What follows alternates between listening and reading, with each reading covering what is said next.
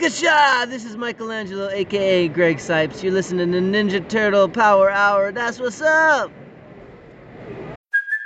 Hey, it's Kaley Cuoco for Priceline. Ready to go to your happy place for a happy price? Well, why didn't you say so? Just download the Priceline app right now and save up to 60% on hotels. So, whether it's Cousin Kevin's Kazoo concert in Kansas City, go Kevin, or Becky's Bachelorette Bash in Bermuda, you never have to miss a trip ever again. So, download the Priceline app today. Your savings are waiting. To your happy place for a happy price. Go to your happy price, Priceline.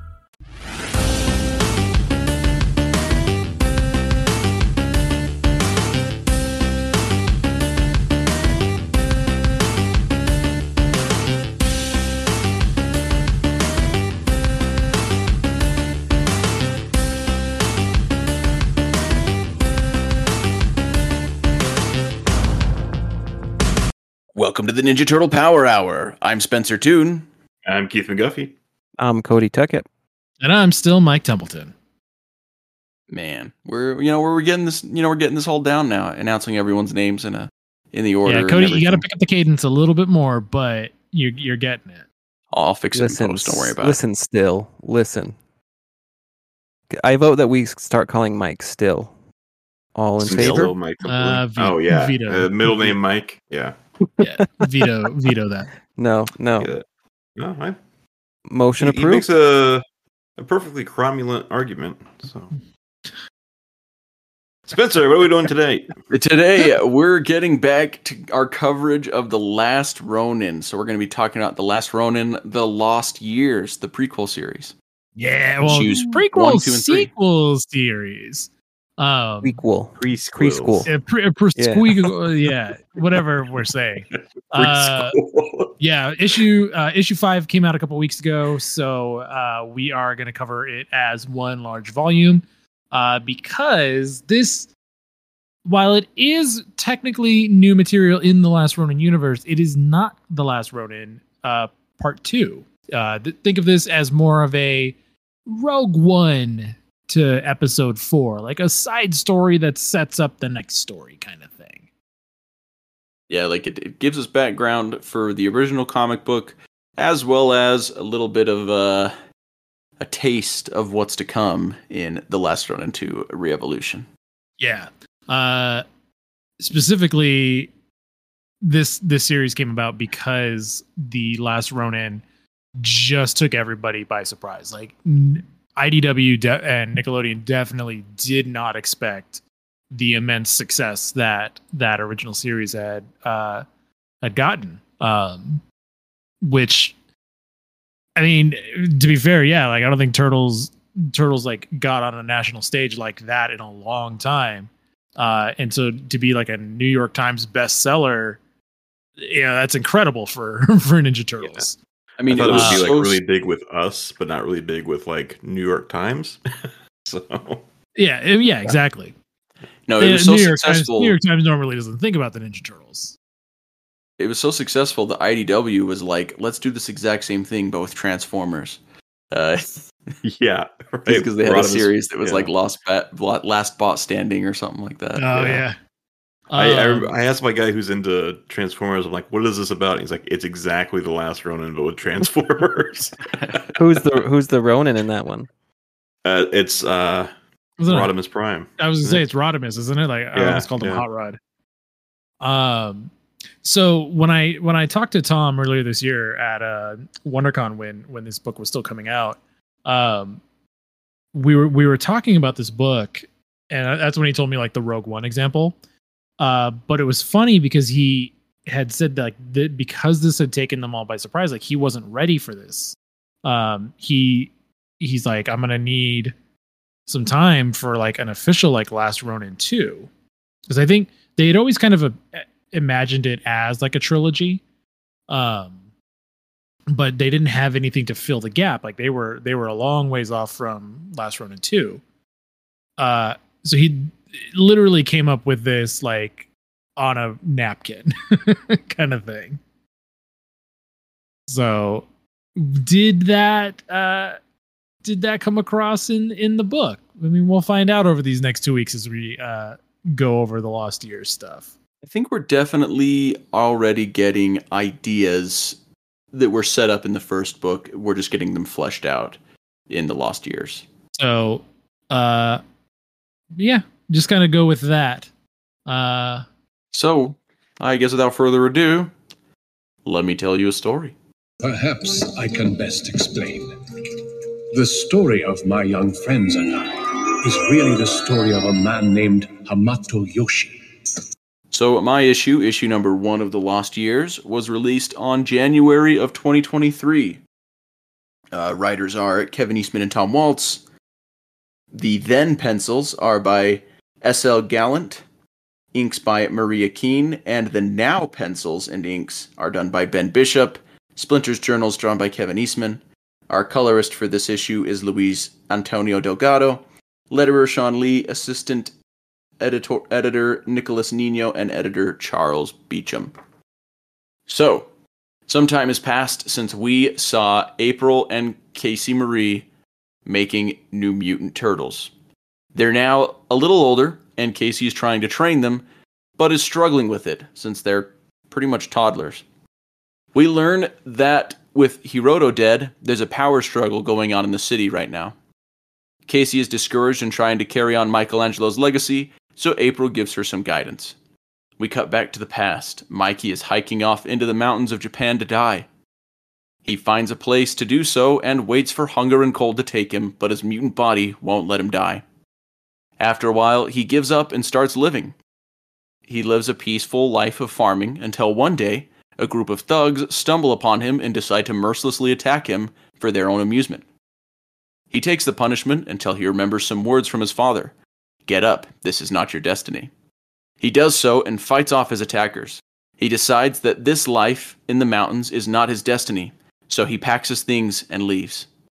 It's not long that he stumbles upon a burning village. It's been destroyed by a gang that all bear the same tattoo of the guys who attacked him. This tattoo depicts some sort of vicious death worm. Now he is mad. Mikey attacks them, defeats them despite his rusty fighting skills. Mikey attacks and defeats them despite his rusty fighting skills. A survivor of the village tells Mikey to flee. The village is gone, and this gang's leader, Deathworm, will be back with an army. The Ronin refuses to let Deathworm continue to terrorize. After a moment of feeling alone, he sees the ghost of his brothers appear before him. Raphael eggs him on, telling him to get up and get going. Riveting. All right. This is issue two, released March 15th, 2023. Uh, same team that Spencer identified last issue worked on this issue. So, in our now storyline, uh, the current day turtles are washing the dojo in a practice known as Sojido. Odin drops a glass of water and is asking the others for help, but none come to help. Uh, e even says that the only thing he's supposed to be doing is wiping things down. Casey Marie interrupts them and tells them a story about her dad and the turtles. They were on a mission staking out some ninjas and heard a woman getting robbed, so stopped what they were doing and leapt to her rescue. The moral being that sometimes we're so caught up in what we're supposed to be doing that we lose sight of what we should be doing, like helping each other out. So then, uh, it's been three years since Mikey went on the run, and now he's getting attacked by some of Deathworm's thugs in a bar. He fights off his attackers and leaves to fight another day. He then explains how he wound up heading south towards the Japanese mainland, then swam across the ocean and continued heading south. He talks with the brothers in his head during his travels, and they all come to the conclusion that he needs to kill Oroku Hiroto to end this war. Splinter's journal mentions a secret Hamato clan elite training facility on the item on the island of Chiburijima. Chiburijima? Chiburijima. There we go. And he heads there. Um, a boat ride and a boat fight later, and Mike is on the island face to face with Master Yip. Mike trains with Master Yip, getting back to his roots as a ninja by learning hand to hand combat, then moving up to weapons, all while practicing the Sojido like the present day turtles were doing. As he's going to leave to face Hiroto, Yip reminds Mike that he's also set his sights on another adversary, Deathworm, and that he should probably see that through before settling any other vendettas. Mikey then sails to the United Korean Republic, hoping to find a lead on Deathworm. In Town 38, Mikey sells one of his nunchucks for some cash, then gets in a barroom brawl with some of Deathworm's thugs, which is what we saw earlier. Uh, he's able to get one of the goons to reveal Deathworm's location, Mongolia. Mikey steals a car and heads north. The end. gripping tale. I have issue number three, which carries on the same team as read by Spencer. We start off in Inner Mongolia in the past, Mikey exclaiming, My eyes. Cut to the present, where the now nine year old turtles are in crisis. Odin is in danger of starving to death, but lucky for him, Grammy April saves him in the nick of time with a sandwich. E is also on the brink of death because she just cutted herself. Lucky for her, Casey Marie bandages her up, and Grammy April kisses it all better. With our young turtles all around the table eating, Grammy decides it's time to tell them a story. It takes place right after they lost Uncle Raph. The purple dragons were causing trouble in our neighborhood. They got one little fight and their mom got scared. God damn it. That joke I was so believe good when I you. read it. I can't believe you. You've been so on point tonight. I can't believe it. Normally, the Turtles and Grandpa Casey would have investigated, but they were busy fighting the Foot Clan, so April decided to spy on the Purple Dragons herself. She almost got into some serious trouble, but she wasn't actually alone. The guys, which included at this point Leo, Donnie, and Casey, came to bail her out and teach her a very important lesson, which was that sometimes you just need help, and that's perfectly okay. There's nothing wrong with trying to do things on your own, but you get ahead of yourself sometimes, so don't rush in blindly. Back to the past, a flashback in a flashback. Mikey is still in Mongolia, this time two years further back. He's just realized he can't see, and he's set upon by a mysterious group who means him no harm, but quickly captures him anyways. They're going to take Mikey to Chormagan Noyan, their leader who's going to decide what to do with him. As Mikey's on the verge of passing out, he flashes back to his adventures to get to Mongolia. He went through Korea, Bar Town 38, where he fought some of Deathworm's thugs, where he learned the location of Deathworm in Mongolia. That's what led him through Korea, China, and finally to Mongolia driving in a car with his ghost brothers. Former North Korea was scary, and China was horrifying. After reaching his destination, Mikey crashes his car. Don't worry, the Ghost Brothers were fine, but it was him going blind that made him crash the car. And that brings us back to his capture in Mongolia, where he meets Chormagan Noyan. When asked what he seeks, Mikey tells them he's seeking someone called the Deathworm, who he's sworn to defeat, and that he's blind. Turns out the Deathworm is their common enemy, as Chormagan is also blind. His title of Noyan makes him the chief of both this camp, the Orda, and this tribe, the Obug. They let Mikey stay in a small yurt and he makes friends with the tribe. He has a little friend, Garel, who is his young helper. Even in his blinded darkness, he's never alone. He's still haunted by his dead brothers. Mikey gets a blind person training montage. He gets to ride a horse and he blends in with his new clan, his new family, having a great time. They teach him that Olgoy Korkoi, the Deathworm, claims to be descended from Genghis Khan and has wreaked havoc personally throughout their village. It's here where Mikey picks up his awesome EMP tonfas. He uses them to make short work of a bunch of bottles. He spends nearly two years in this village with his new tribe. Mikey goes for a swim and he comes out of the water to realize the peace has been broken. The village is under attack. Still blinded, he has to fight it out, putting all his skills to use. Eventually, he gets tased six ways to Sunday and the whole village dies. We realize the moment at the start, him exclaiming, My eyes, is actually him getting his sight back from the tasing. The end. Awesome. Yeah. And kinda Great stuff. A little, little, you know, a little, little devastating there at the end. Yeah, like if they wanted to run him through the ringer, I Yeah, feel m- like he got done a lot more dirty in these books than he did in the actual Last Ronin. Yeah, he Yeah, really, he no, just, his lesson is he can't have any friends. Yeah, which also helps kind of explain why he's probably even more distant in in later Last Ronin. But anyway, we can talk more about this stuff uh, in our future segments. For now, let's get to the second time around. Hey, uh, nice junk. Second time around. Second time abounds. Guys, This I am never going to remember those. This is our now turtles. segment. And that was our then segment. Yes. Yeah. Guys, I Anyway. am never going to remember these baby turtles' names. it's Odin, Moja, E- E, and Uno. Uno. Uno. I forgot the simplest one. Like, what is that? Yeah. I feel like uh, if you held a gun to my head, I could get those names, but like identifying which one is which is going to be the tricky part. I yeah, I think that that's my hardest. I mean, Odin. Odin is the big one. Yi is the blue one. That's Nope. that's the No, that's that's- the that's smart Uno. one at the yellow. Uno's the blue one, and then Moja's like the grumpy reddish one. Tan, I guess, really something. I know Yeah, two of them identify as female, and I cannot remember which two it is. E I know, and is it Moja. Uno? Yeah, E, E- and Moja. Oh man, I thought it was Odin and Uno. No, Odin and Uno are the are the dudes. Okay, Mhm. all right. Hmm. Yeah, so Uno, you know him because he has he's like uh kind of like a pale blue white, but he turns black sometimes. You'll notice when he's like fighting. Um Moja, yeah, she's kind of like shorter, very more beaky and brown. And then E is she has like a lot of yellow to her. He looks And like Mikey from Rise. Like Yeah, the yeah. Yellow spots. Yeah. And then um Odin is the big guy. Odin's my favorite so far. Just a big, he's a big guy. Just wants wants everybody to be nice to each other. Yeah, Big just a hungry guy. lovable dude. Yeah, I think I might be leaning toward. I don't know. I don't know which one I lean towards yet. Quite. We'll see. I haven't like read ahead. Like this is all I've read of this so far, and I, Me too. I don't too. feel like I have a great grasp of like which one's my favorite yet. I Me too. I mean, it takes it takes a while because I read um, I read ahead, so I started reading. Um, I read the the Lost Day special, um, which I guess is it goes Lost Day four and then five. So Yeah. that that'll be our order for Um, next week. Isn't it I- Lost Day before five? I mean, it's no, it's Lost Day four then five. I don't think so.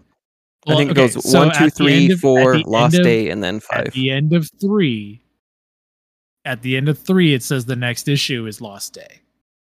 yeah, like that. That's the order they at least released in. And yeah. So that's that's the order I'm Lost going with. Day, Lost then- Day came out before five. Yeah. Yeah. Lost Day came out But you're before saying- five. Yeah. But the And four. reading order is I think the reading order is Lost Day, then four, then five. I disagree. I mean, we're gonna have to Uh, look at the so tapes. again. I'm but- going by I'm going by what the book said, where what the next issue was, and the next issue was Lost Day. Mm, Maybe it's one of those you can read it in either order and doesn't Yeah, matter. 'cause But- I, I, No, I But read read it it to Cody's, to Cody's, to Cody's point, when you read Lost Day, it says the next issue is five. It's confusing. Huh. But I think the ages of the turtle of the, of these turtles, I think it makes sense if you read Lost Day at before issue four.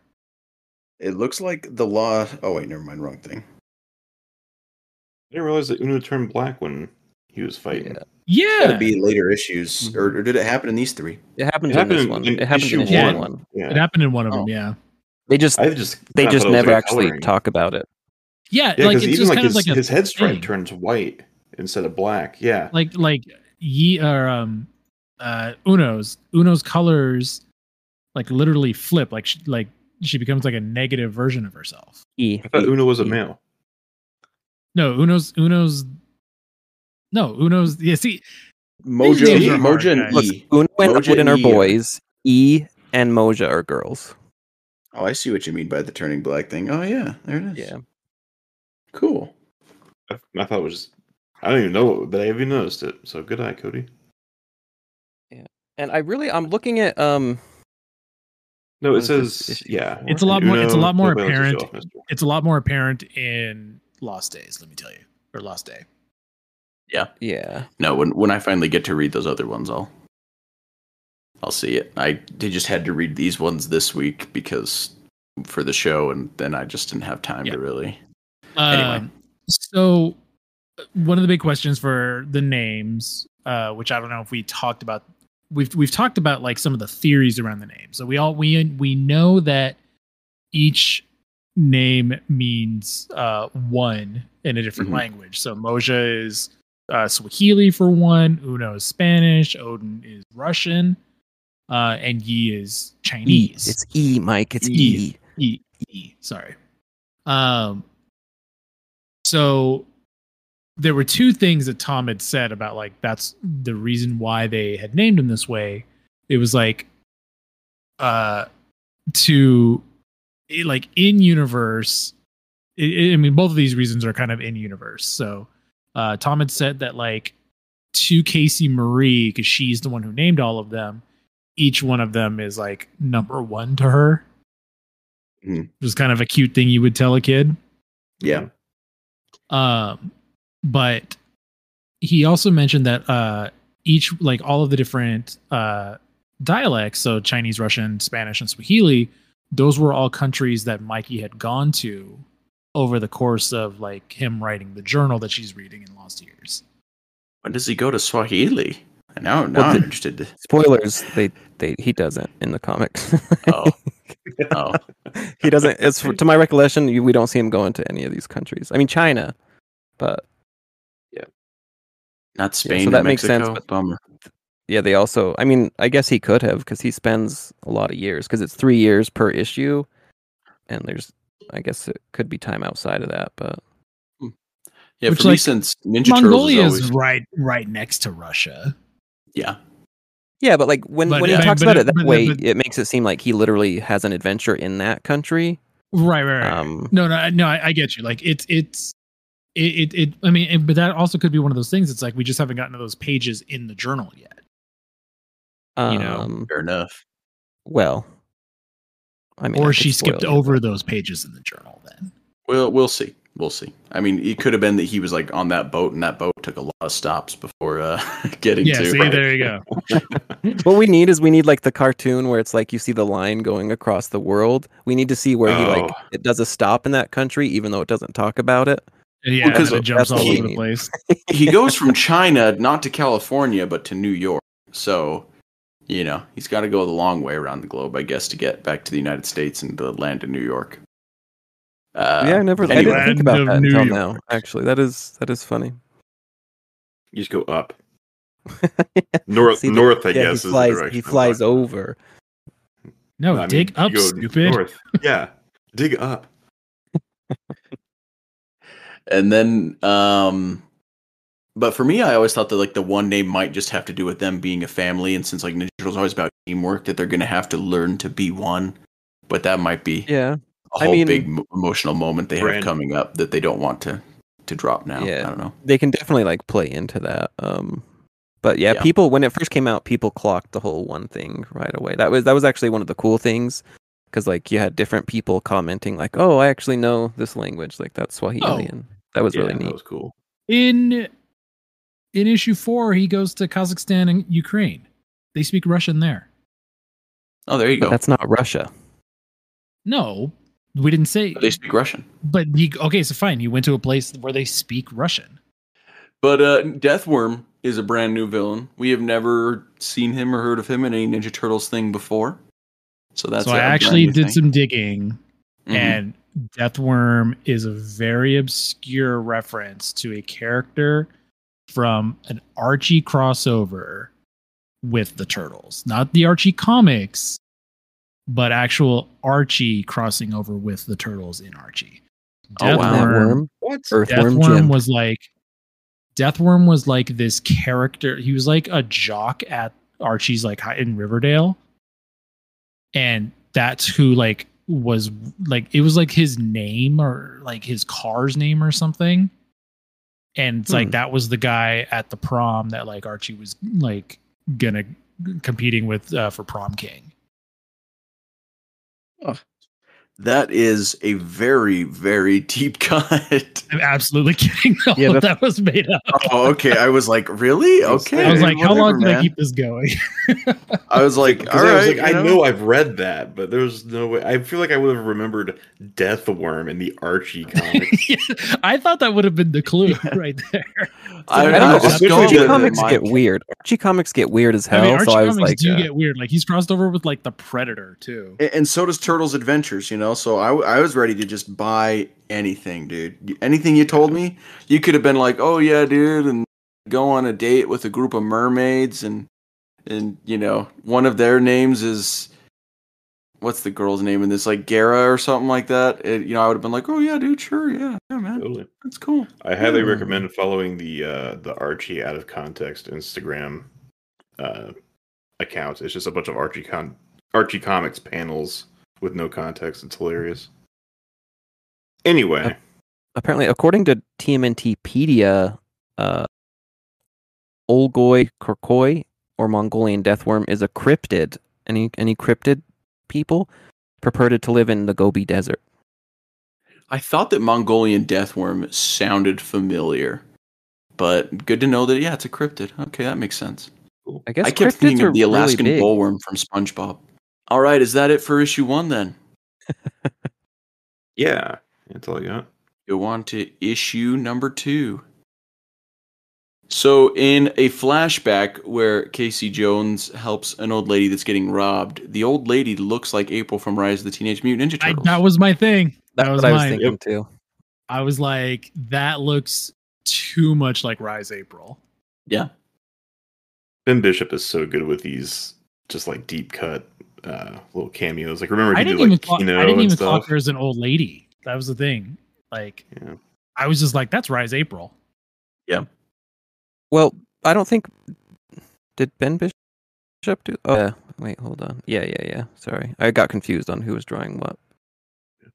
Yeah, the, the flashbacks told during the now segment Yeah, are it's still drawn by Ben Bishop. It's confusing. Yeah. So many flashbacks. If it's not a then segment, well, it's it's a now it's a now, then- but then. Well, and then we also have like flashbacks within flashbacks sometimes. Which Yeah, so yeah. Yeah. yeah. It's a flashback MacGuffin. Or no wait. Flashback well, because it's like section. sometimes like, we have like Turducken was Mikey what I in the thinking of. flashback remembering things from his own flashback, where it's like, yeah, it's like Yeah, yours I- your issue especially was like, wait. when I- did I he go blind?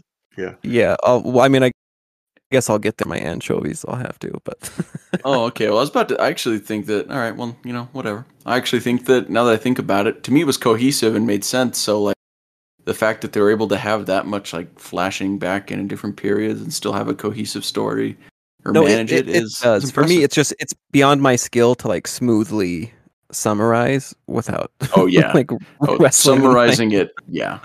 Yeah, no, it when you read it, it makes sense. It's it's talking about it afterwards. You're like, wait, no, not that flashback. The flashback in the flashback. Yeah. Yeah. So I- I think we've talked before that like the Last Ronin almost certainly is not part of the Mirage continuity because like uh Karai is not uh, Shredder's daughter and like Baxter Stockman is still a human. But in this, it sounds like Splinter was Hamato Yoshi because he It- went to train it- with Master Yep, right?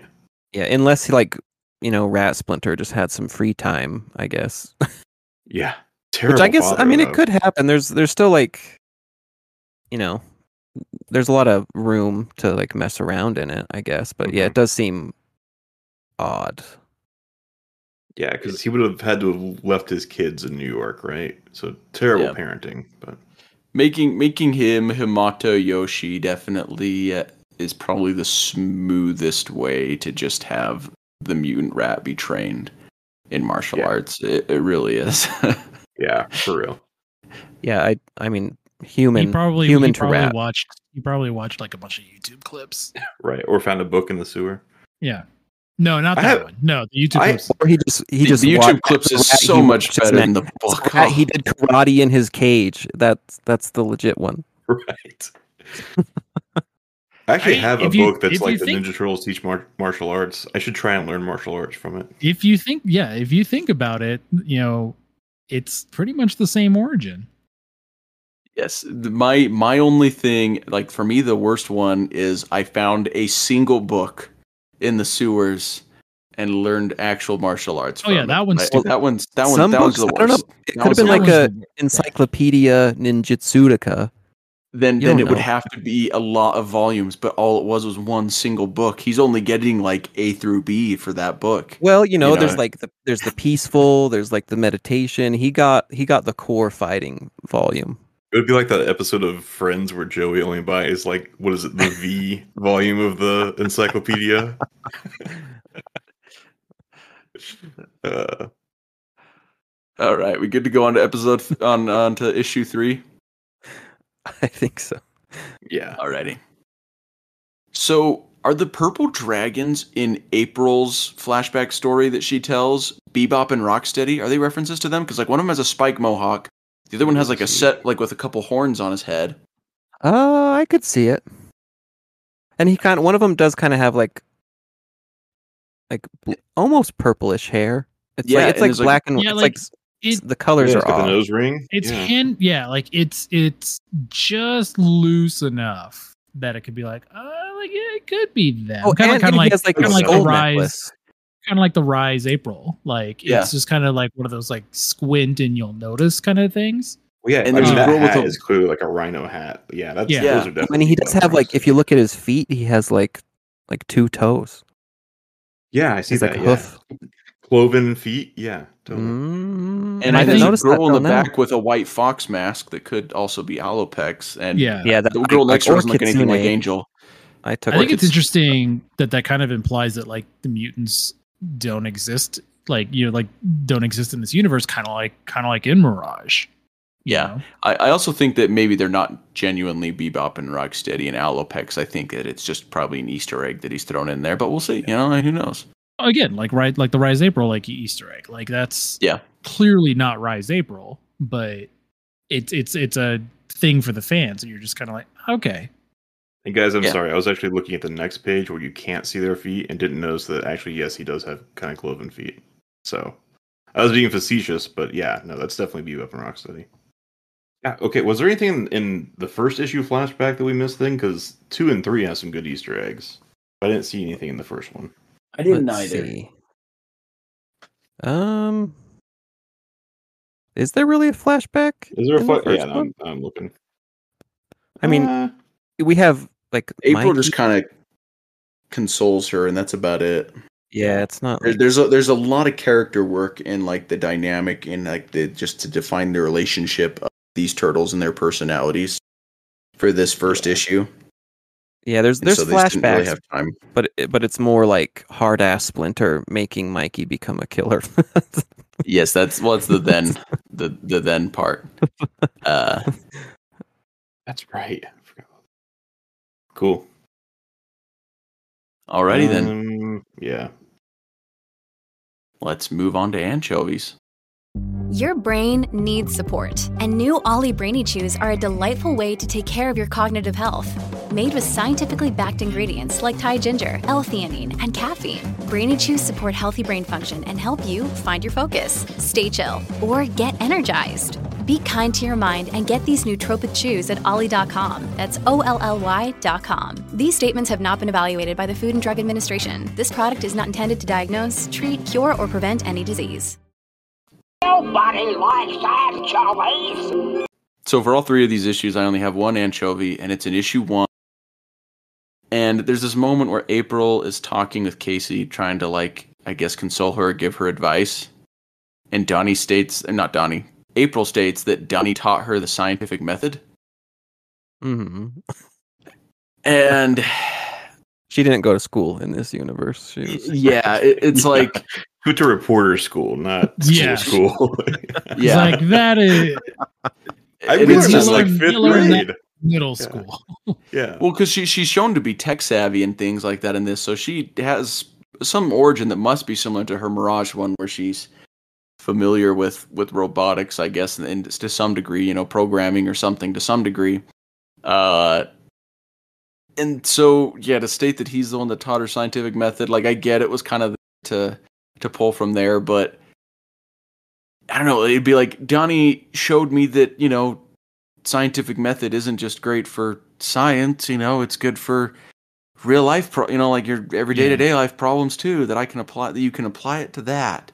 Or, you know, some sort of spin on it. But to state that, like, Donatello himself taught April the scientific method, I don't know, for some reason it just sits with me wrong. And I guess it's because Yeah. it's like, yeah, she didn't learn anything or go to school, you know? like- Though, to be fair, plenty of people go through school and they really don't pay attention.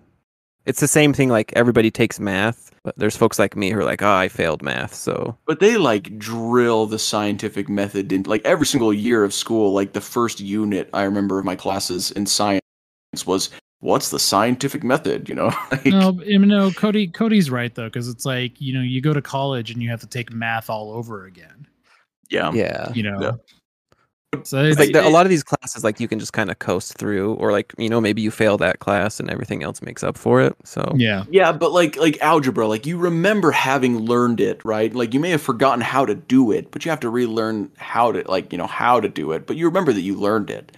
Like to state like, oh yes, he's the one that taught me scientific method. I don't know. I just it's true. Never maybe maybe it's like science. maybe like she learned Yeah. it, but he taught it too. Oh, yeah, it's like you know how like you have a good teacher that like teaches you the love of something. Like, oh, this math Yeah, teacher taught me see. like how to love math. Or She like knew, yeah, she knew about it, but yeah. he yeah. unlocked.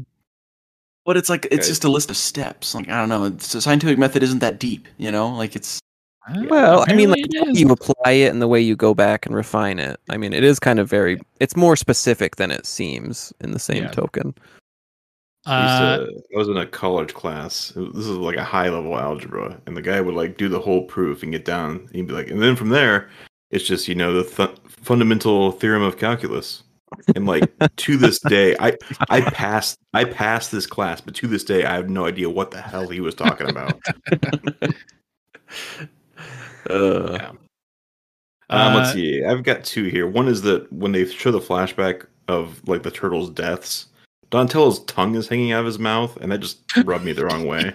his tongue's hanging out, but also like his uh his bandana like tie like follows the same path. yeah, it makes it his look tongue. like it's. So It looks like his tongue is like three feet long, just sticking yeah, out. I know. It's He's very. actually, that's not Donnie. That's a tur- that's a, a punk frog.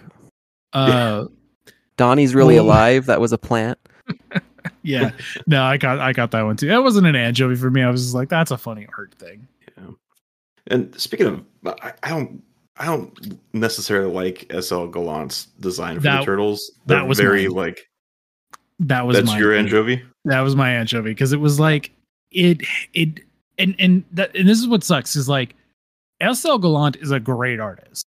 He Like- does really good like action panels too, like, He- like he did- like his- phenomenal action. Yeah. and it's and it's like his people all look great Mhm.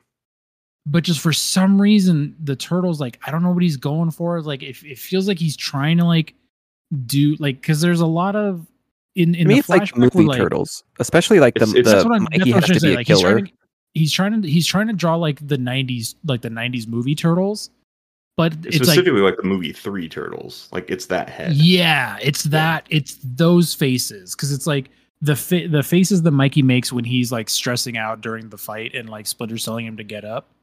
Like, mm-hmm. I get I get the emotion, but but something in the the way he did that frame and just like and just did Mikey's face. It's just it's so like weird looking. I agree. It it and, takes like, me out of it. Like, it looks It it takes like me out. like you feel bad for Mikey, but you're also like you look like a cartoon, bro. like what are you? yeah, like it's. It, I think. It, yeah, th- I think that's what it is. I think it's too cartoony, Yeah. like for for everything else, because it's like because then you get to like Ben Bishop, you know, in in in doing his stuff, and it's like all of that looks great. Well, because also like I- if you go to like the next page where it shows like like um like the top panels, like the three other brothers duking it out, and they all have like the wide eyes, right? And then directly below that, you see like a serious splinter, and then it goes right to like that weird Mikey face. So even on Yeah. that page, like it's very distinctly different in a strange way. Which like is that is that the intent? Because it's like you're trying to show how different Mikey is from them at that time. That's true. I mean, it does visually accomplish that, and like you, um, like as much as it looks like cartoony and kind of off-putting, it's also off-putting in that same sense that like it, it makes it like it, it makes the the events and what he's being asked to do seem like very much more disturbing because he's like this is like a goofy kid, and they're like get slicing and dicing. Well, it's even it's more than just that one page though. Like his turtles throughout this thing look kind of movie three ish, and I think he gets a grasp on it by the time we get to like the third issue. It doesn't look nearly as as off and uh, off putting, but like this Yeah. first issue especially, like he's got this just this just like egg shaped head with this huge back noggin and this really protruding lips. It, it I, I- don't care for it. Yeah, I think it was it was like the it was like the lips that were throwing it off for me. Like Yeah. Yeah. He might be an artist that like depends on reference and he might straight up just be Googling and using some of those movie moment Mhm. reference, you know? I don't know. There's also, Which- I, I think we talked like, about this before. fine. There's some people who do like really good humans, and some people who do really good Yeah, turtles. I think it's he's one hard of to those do- guys who does it's really good humans, but not good turtles. Yeah, So And, his like- style definitely grew on me. I, I could say. Um, Mhm. and there's some parts like when when Mikey's doing like the jump on the bad guys, like he he has no weapons and he's just gonna go clobber them. Like that's a cool panel. Like when he's leaping at them, psycho style. yeah. No, he's totally got like good like panel composition and everything. It's just like the way he draws the turtles looks off to me. which is which is weird because like I'm literally going through SL Gallant's like portfolio website right now, Mhm. and I came across like a cus- like a turtle that he did like his own design, Yeah. and it's I like think it's, so good. I think it's Mm, also yeah. hard because like you know who knows what factors like it's it's not as if like every artist has like total free reign all the time and like and then once you get a style like you're locked into that and so you have that unfortunate case where it's like it's it's kind of the same with like musicians where like a musician is known for like oh you pay you play punk rock music and they're like I also play Beethoven perfectly well too you know Yeah. like, Yeah. so Do you think And- he's trying to kind of ape uh, um, the Scorza brothers style a Yeah, bit? that could that could it? be it too. He could also be being asked to try and emulate the way the 1990s turtles Yeah. look. True, like he could yeah. be being asked to do that because there's trying they're trying to appeal to nostalgia. And in which case, I'm s- I'd say to that like uh, let I don't artists think I don't that one. I don't think that. They they straight up like pull lines right out of the 90s movie in the last Ronin. I think that there is a little bit of trying to appeal to nostalgia going on in these books. I don't think I don't think it leans on it, forces it to happen. But yeah I there's no way it's not do like something that's in the air there you know to like, use hey, it. yeah Mhm. I don't think it's like a mandate where it's like it has to look like this, but I'm Yeah. sure they're like, hey, you know, mm, work in some of if that. it did though, yeah. I mean, But that's, again, that's just isn't- pure this isn't to speculation. say this isn't to say that SL Gallant is a bad artist or anything. Like we're No. we're definitely not saying that. It's just for some reason like the turtles designs in the, at least the first issue are just kind of like really really weird. yeah. Definitely a design thing, not a not an artist thing. I think. Yeah, Yeah, because like 'cause what he the art's does, he gorgeous, and, like all, well. like the like all the nature and stuff, and like yeah, But I th- you know what I think an- I think another factor of it is is that we're seeing so much of Mikey um when he's the Ronin like and, and where it makes his head look really weird. We're seeing so much of it without a mask to kind of yeah, help like, form the shape of his head. Clothes because turtles by- definitely get away with a lot of different things that because just by issue actual by issue can't. three when he when he's got the like the cover of issue three like where he's got the bandana on Mm, like that's a lot better in my opinion I got the Eastman cover. By the way, um, is there any sort of like um, petition to put the numbers of comics on the front of the comic? i mean Uh, on the cover a's it's there Yeah, but not Yeah. the B's. And somehow I wound up with two number one director's cuts because the number was on the back. so, that's why i scan all of my comics into an app good idea. that's That's funny. all I that's got a for good number one. Yeah.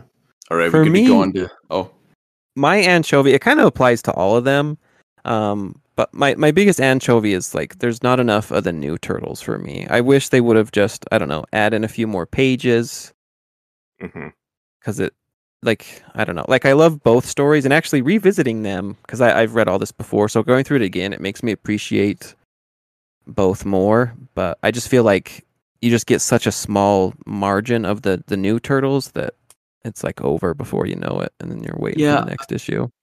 I think the purpose though of of the new turtles parts is just to kind of introduce us to the characters and tease them a little bit. You know, it's just to give us a little little bit of a taste of them, uh, so that we're ready for when Re-Evolution comes out to like really dig in. 'Cause yeah that's true and you can't like there's not a lot they're gonna do with like you know the three year old or six year old or nine year old turtles at each stage yeah, um i just i just think they're so cool that like you want more like when you see uno turning black you're like what's the deal with that and they're just like well that page is over so Yeah. You're not And also know. half of it was a flashback.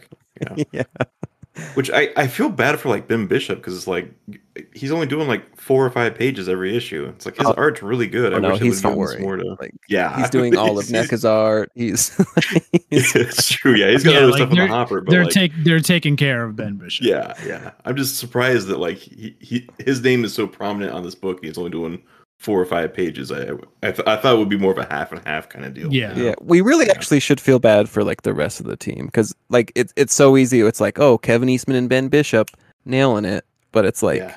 actually they're technically the least of it like yeah, on a per capita basis, right?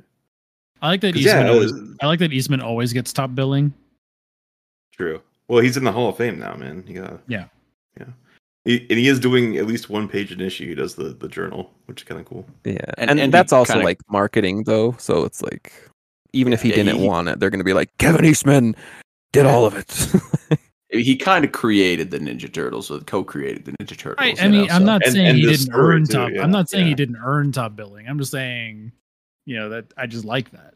Are we ever gonna learn why Karai broke this truce? They keep talking about her breaking it, but like, why? well, didn't Raph break it? Because Raph was hasty. Well, but they attacked Splinter first. Yeah, like that that night they'd attacked you and Splinter was injured and Raph thought he was maybe going to die and so or was dead and so then he ran out yeah, of the house. that's why. go. That's why Raph went and attacked him. Yeah. So, So, I, I would like some clarity on that. And I'm also not sure how I feel about the rest of the Hamato clan being alive on an island. That seems like a weird ad. I don't know. yeah. The, I the mean, other 'cause that, that was kind of one of the things that like I didn't really like in the last Ronin the main book was like when when Donnie and Splinter like are fighting in the snow and they have like the entire Hamato clan with them. And it's like Yeah. where did all these other guys come from? I Well, think it's we're also gonna like, get if you look at the more weapons wheel. Arrows beat swords, beat spears. You know, so it's just it the type advantage. I, I think we're gonna get more answers to this though in Re-Evolution because in Re-Evolution we do still have Ben Bishop and the Escorza brothers doing the art, which probably means more flashbacks to fill in the past. Yes. Uh, you know, I could be wrong, but I think that that's what that means. I kind of forgot that all the Hamato clan was alive in Last Ronin, which, yeah, thinking back on it is kind of weird. Shouldn't they be part of the Foot Clan? I think Anyway, I think it might, end, you know, we might end up getting a thing where we end up learning that there used to just be the Foot Clan, and then it split, and they were kind of at war with each other or something, and then somehow Splinter, you know, goes off to. could you say? Would you say? Would you say that it, it splintered? It's splintered. Yeah. No, we would not say that. Pun and then they- That's a canon know. pun. Well, or or maybe they were just going to be rival clans this whole time, and Splinter for some reason is going to be in New York and Shredder, and and the war Yeah. starts there. I don't know. We'll have to see.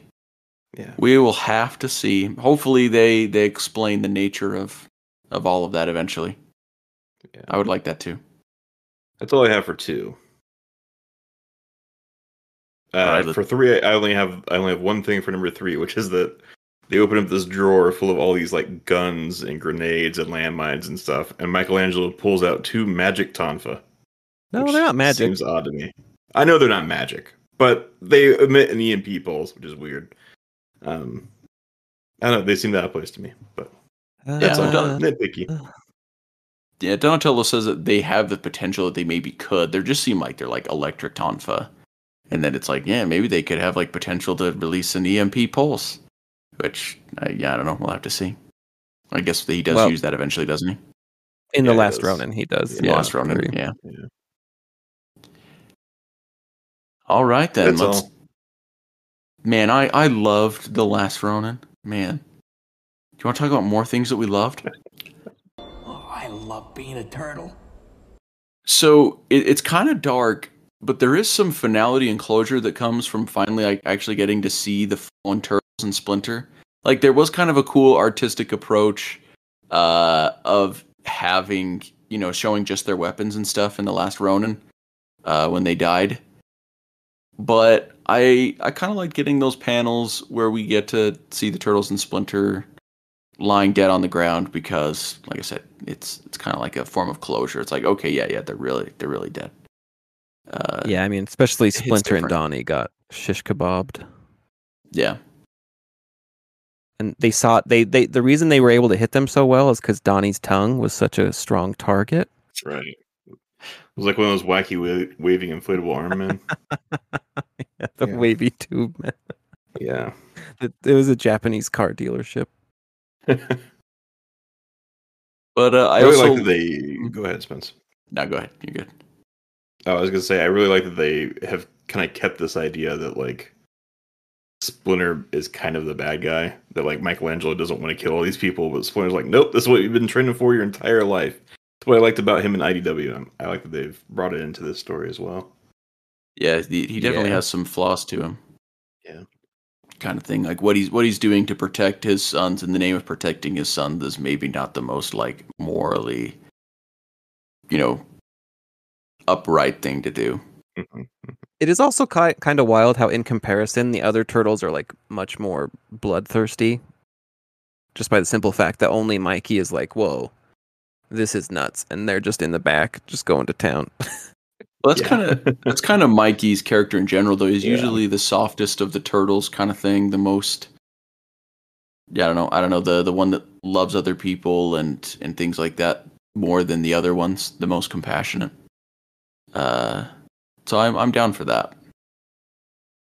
Uh, I guess this is another scene that, that proves that it's not part of Mirage because Splinter's there, like like trying to get uh, Oroku Saki's head, which is not Yeah. what happened in the Mirage comics. Yeah, yeah, he's being like the general of the of the fight. yeah. Uh, I also like the development that it's already bringing to the new turtles. I think it's doing a really good job of kind of showing their personalities. We're getting snippets into seeing them grow up and uh, seeing who they kind of grow up to become. It's pretty satisfying so far. That's that's my favorite part about about these about this series so far is just watching watching them get older. Mm-hmm. And uh, of course, with all of this, I'm I'm really loving getting to see Michelangelo's journey to becoming the last Ronin. Like I, I do think it's worth telling, as much as they may have been like we were quite ready for them to just start asking for more right off the bat. Uh, so far, they're doing a really good job with it, even if it is being like, however, by the seat of their pants or not, it may be. Uh, it's great seeing Michelangelo kind of go through this journey and Hmm. grow and learn, you know, fighting skills and honing them in. See what I See- what I like about it is that like it it doesn't feel like you have to read this. Yeah. Um like going back like kind of what Spencer said like it's it's nice to read it. It's nice to have it. Um but it's also nice to feel like it's not required Mhm. Cuz like yeah, like it's it's more more ketchup on this hot dog, you know, it's nice. I don't know where I was going with that metaphor. I was. but You just got me thinking of ketchup and hot dogs, and I just thought of like way too much ketchup on the hot dog. I'm I I'm was like, really "Oh, I'm really hungry right now. Too much ketchup is is bad. but I mean, but just that's- enough ketchup. The thing about But- sauce is it's hard to de-sauce, especially when there's a bun involved. You, you can't unsauce yeah. once it's You sauced. gotta wipe it on the paper. Well, especially when it's a when it's a dry bun, you kind of you know I throw a little bit more. One time, you want a fun there, you know story? I'm used to work at Subway for my first job, and you'd have this point where like you get to the sauces and inevitably everyone's like keep going keep going so you get very used to just like slathering things in sauce and so at one point i have the the bread out the sandwich and i just like like a robot i put like a whole globs of mustard on it and the guy's like i didn't want mustard on it and so my teen brain was like i got you and so i take the knife to scrape it off Mm. and so he's looking at me like are you an idiot as you're spreading the mustard into my bread I'm allergic. I'm allergic to mustard. I I got a, a similar story about. um Do you guys have pepper jacks? Like a Philly Yeah. cheesesteak place. We do so Um, well, not pepper jacks. I thought you said I thought you meant the cheese, and I was like, yes, we do. We have that cheese. The, Oh, the cheese is, is not cheese, nationwide. Okay. No, it's this is a chain. God damn you! This is a chain, and they make uh, Look- cheesesteaks. look and see. But my my mom and I went, and my mom can't just order anything normal, so she gets like the rice bowl instead of the Philly cheesesteak, which is already like you know, you're at a Philly cheesesteak. But Why do they This- offer this rice kid- bowls though? That's weirder. Than I know, yeah, it's it. it's, it's people who don't like Philly good. cheesesteaks, I guess. You know. Yeah, exactly. I This whole hate story, sandwiches. Everything about this story is stupid. So it starts with a rice bowl at a Philly cheesesteak place, right? So this kid puts the rice in the bowl, and my mom's like, "Oh no, sorry, I only wanted uh, like half that rice." And the kid just gives my mom this like weird look, and then takes his like hand. It's it's in a plastic glove, of course. He takes his hand and scoops out half the rice, and my mom's like, "What are you doing?" And the guy next to him like pushes him aside. He's like, "Go, go work the register, like you stupid, stupid kid."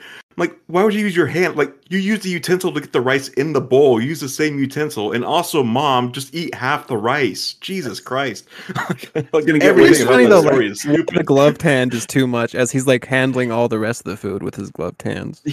Yeah, yeah. Well, I he I think he was on the register before then too. So uh, it it's it, everything Cody, everything about this story is stupid. It keeps me up at night. I hate it. Uh, as a as a former fast food worker, I get it on on both sides. It's just Right. it's the worst situation to put all of ourselves in.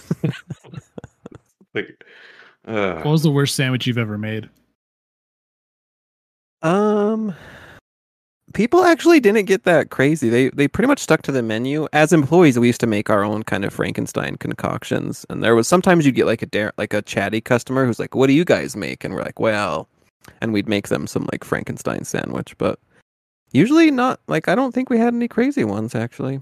The the weirdest was like it was back in like kind of like the the no carb days, so you'd, re- you routinely get people like no bread, and you're like, "We're at a Subway, dude. Like you." How do you expect me to make this work with no Just bread? I mean, In and Out makes it work. And it's you- salad now. In and Out serves cardboard on a plate, so they can make anything work. I hate In and Uh, Out. I think it's terrible. we don't have it and Out.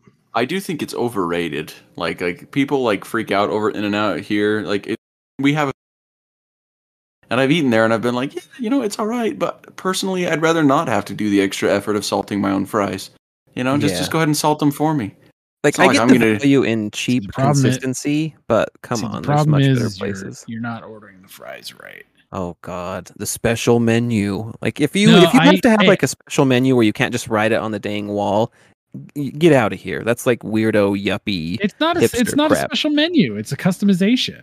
It's annoying. I just want the fries Everyone's like, done. oh, a little have you have you had the special Tarzan jungle fries? Oh, I don't know. No, I guess those not. are Like- stupid. no, I hate I hate animal style. Like that if you're animal style is a tourist thing.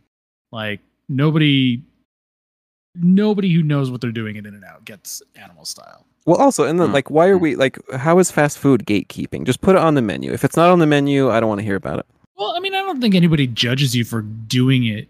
It's not being judged. It's just I'm sick of hearing people talk about it. Like, oh, you ate that cheap fast food burger wrongly. You don't know the special, sophisticated way of ordering. Okay, try that at McDonald's. Who I mean, more you, you know, chicken nuggets? you know, you know what you're getting at McDonald's, but it's like, but that's the thing is like In and Out, like you can customize it to make it fit your taste palette a little bit better. I mean, if Well, you have to if I instruct that, I them would how to like cook. customize it, like the whole point of You fast food is they give you a default menu and it's it's Yeah. a base level and it's fine. If you have to and, like, that's, and that's what it is. I'm not I'm not That's at a I wanna say- is. all I want to say, all I want to to say is a go number. lot with a good price.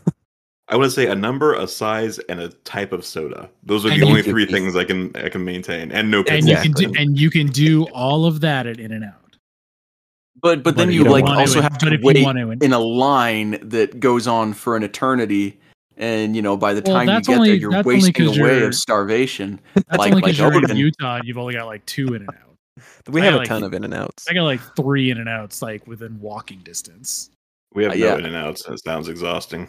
I think Chick Fil A has like overshadowed In and Out as like the popular Christian place to eat weirdo food at, though. I, I Oh, just like Absolutely. I, I just like going to Five Guys burgers and fries. That's that's No, mine. see, Five Five, Guys Guys, is good. Five Guys isn't Five Guys so isn't in the same thing though. You can't drive through Five Guys. it's it's sure yeah it's expensive and it's not the same thing quote unquote you know yeah i guess i can't sit like- with my car idling for an hour waiting to get a burger You gotta you know if you're gonna get Five Guys, then you got to compare it to like The Habit or like I've never gone to the like- Habit. like- It's okay. It's not my favorite.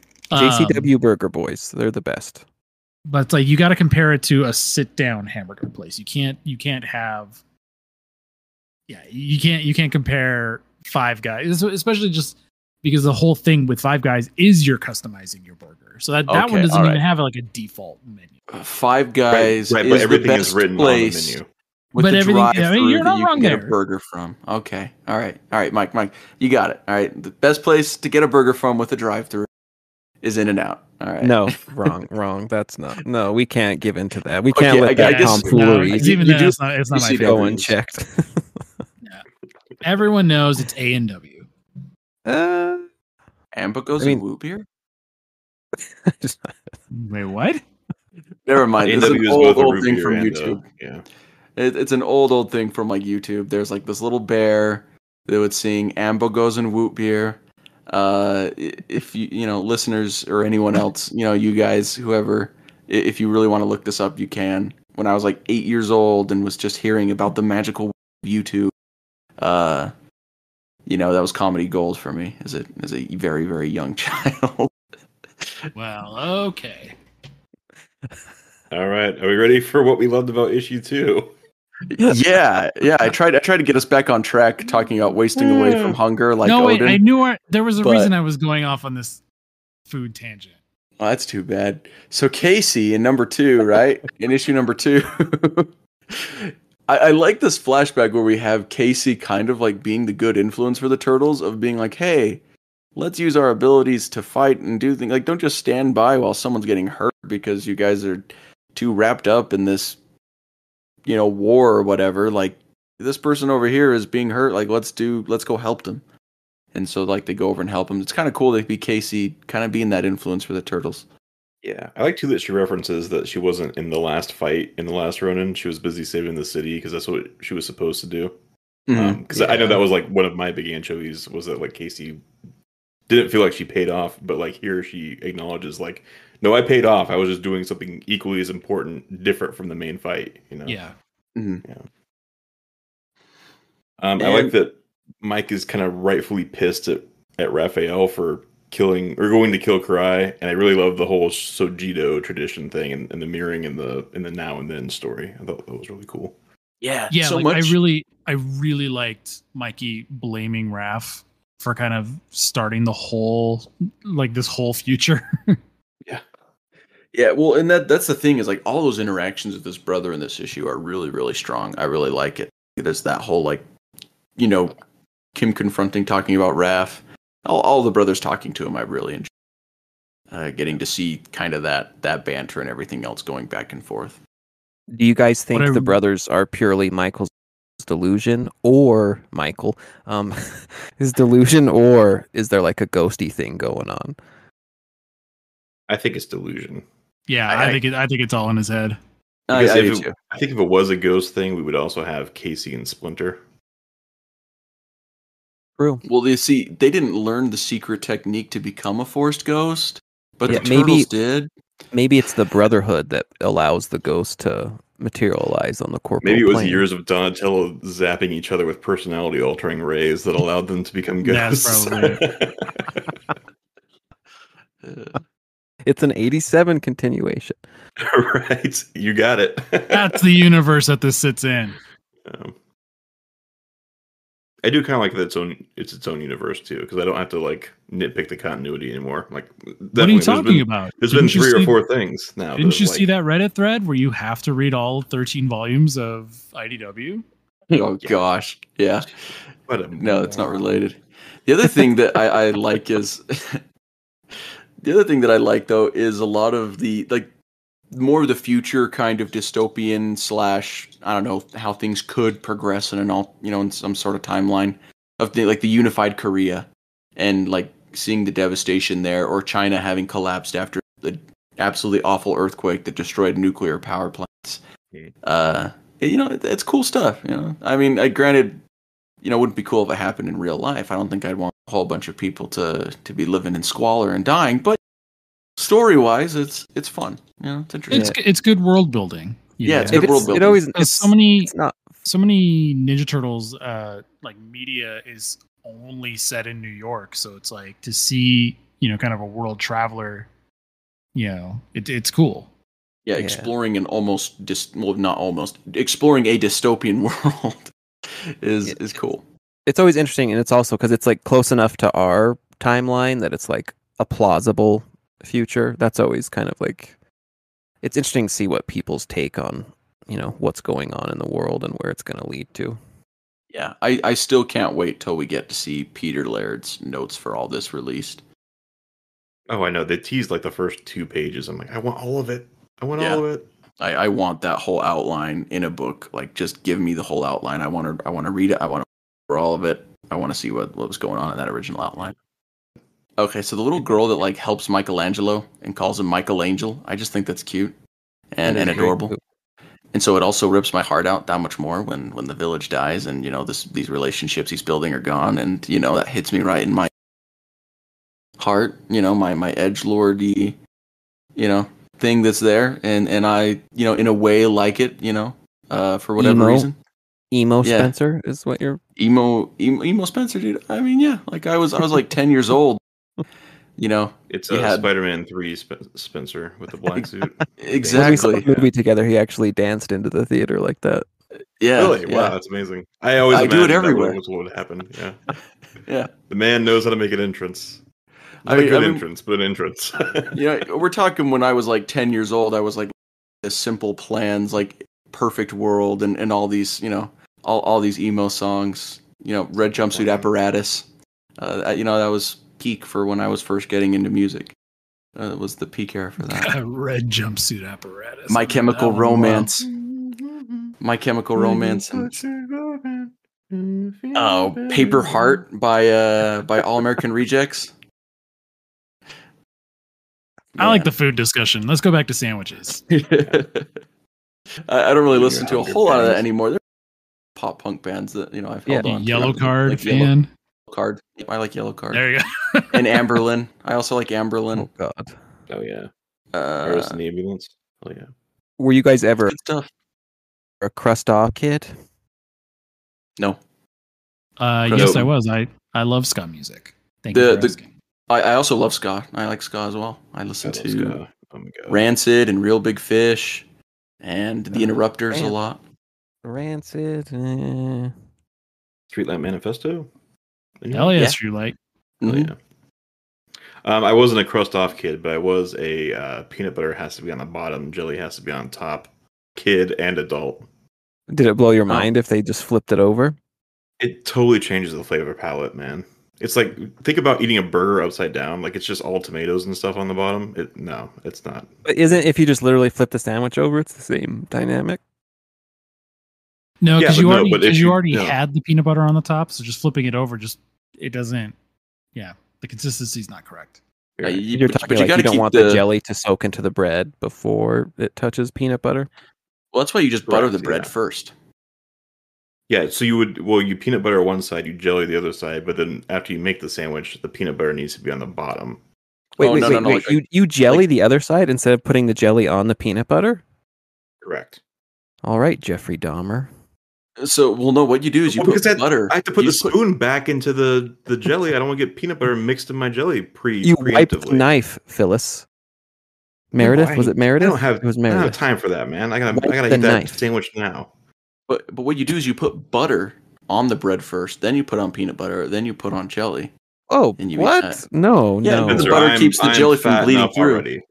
The, the thing is, the butter There's no adds way. like a nice, a nice little extra like saltiness to it. Just just a hint. It's it's really No, good. Trust me. You tell my physician that I'm doing that, and I will cut you. Uh, I've never done the, the the butter and then peanut butter. That's double butter. Double Yeah, butter. yeah. Double double butter. Double Maybe butter. I'll try it. butter on the other side. When I was younger, I didn't like peanut butter, so I would have a butter and jelly sandwich. Oh, like just a normal God. butter. Oh, That's Ooh, the most serial killer Dahmer. thing of all. Someone is that- arrest Mike. That's fine on toast, but you won't eat normal butter and jelly. If it was toasted, it that's melts. one thing. gets nice. Yeah. But uh, untoasted bread, what are you doing? I'm sorry, Mike, but I'm gonna have to turn this. living life, living life. I'm gonna have to turn I'm- this into the FBI. I'm gonna have to. Have you done that as an adult? Turn this in as evidence. Have I done it as an adult? No, I stopped doing it when I stopped doing it when I was five. Oh, Is and, and also, for the record, crust stays on. The crust is where all the vitamins are. you That's know? true. All That the nutrients in the sandwiches and the crust. Yeah. I mean, I don't. I'm not that- like a. That's a lie your mom told you so she didn't have to cut the crust off. What? No way. No way. My mom would never. It just depends have on the cut bread, crust off. but I generally like regular soft bread. I don't think the crust is so great, but I don't. Don't like. I never needed it off. Well, that's that's probably the most nutritious crust of all. Probably all the all the That's where they- nutrients. All the enriched flour goes to the crust. They do Yeah, like a that's- centrifuge as they're baking. That's where it's all stored. No, yeah, my mom totally lied to me. Glad I called that. Mm. yeah. Um, so I like that there's no ads until the last couple of pages of these books. Oh yeah. Oh yeah. Just yeah. I noticed that after reading a Armageddon game where like half the book was ads. It's like this one there's like one ad at the very end. It's kind of nice. Yeah, it's doesn't kinda Wait, interrupt really? Am I- anything. Am I? Have I been missing something? they they're sticking in ads. They must not do it on the digital version. I read too much digital. I think. Um, no, there, there's not ads in the middle of it or anything, but there's also not like half the book is ads like it was for part of the Armageddon game. Oh, where they have like the teaser, the stinger after the Mhm. ads. Yeah.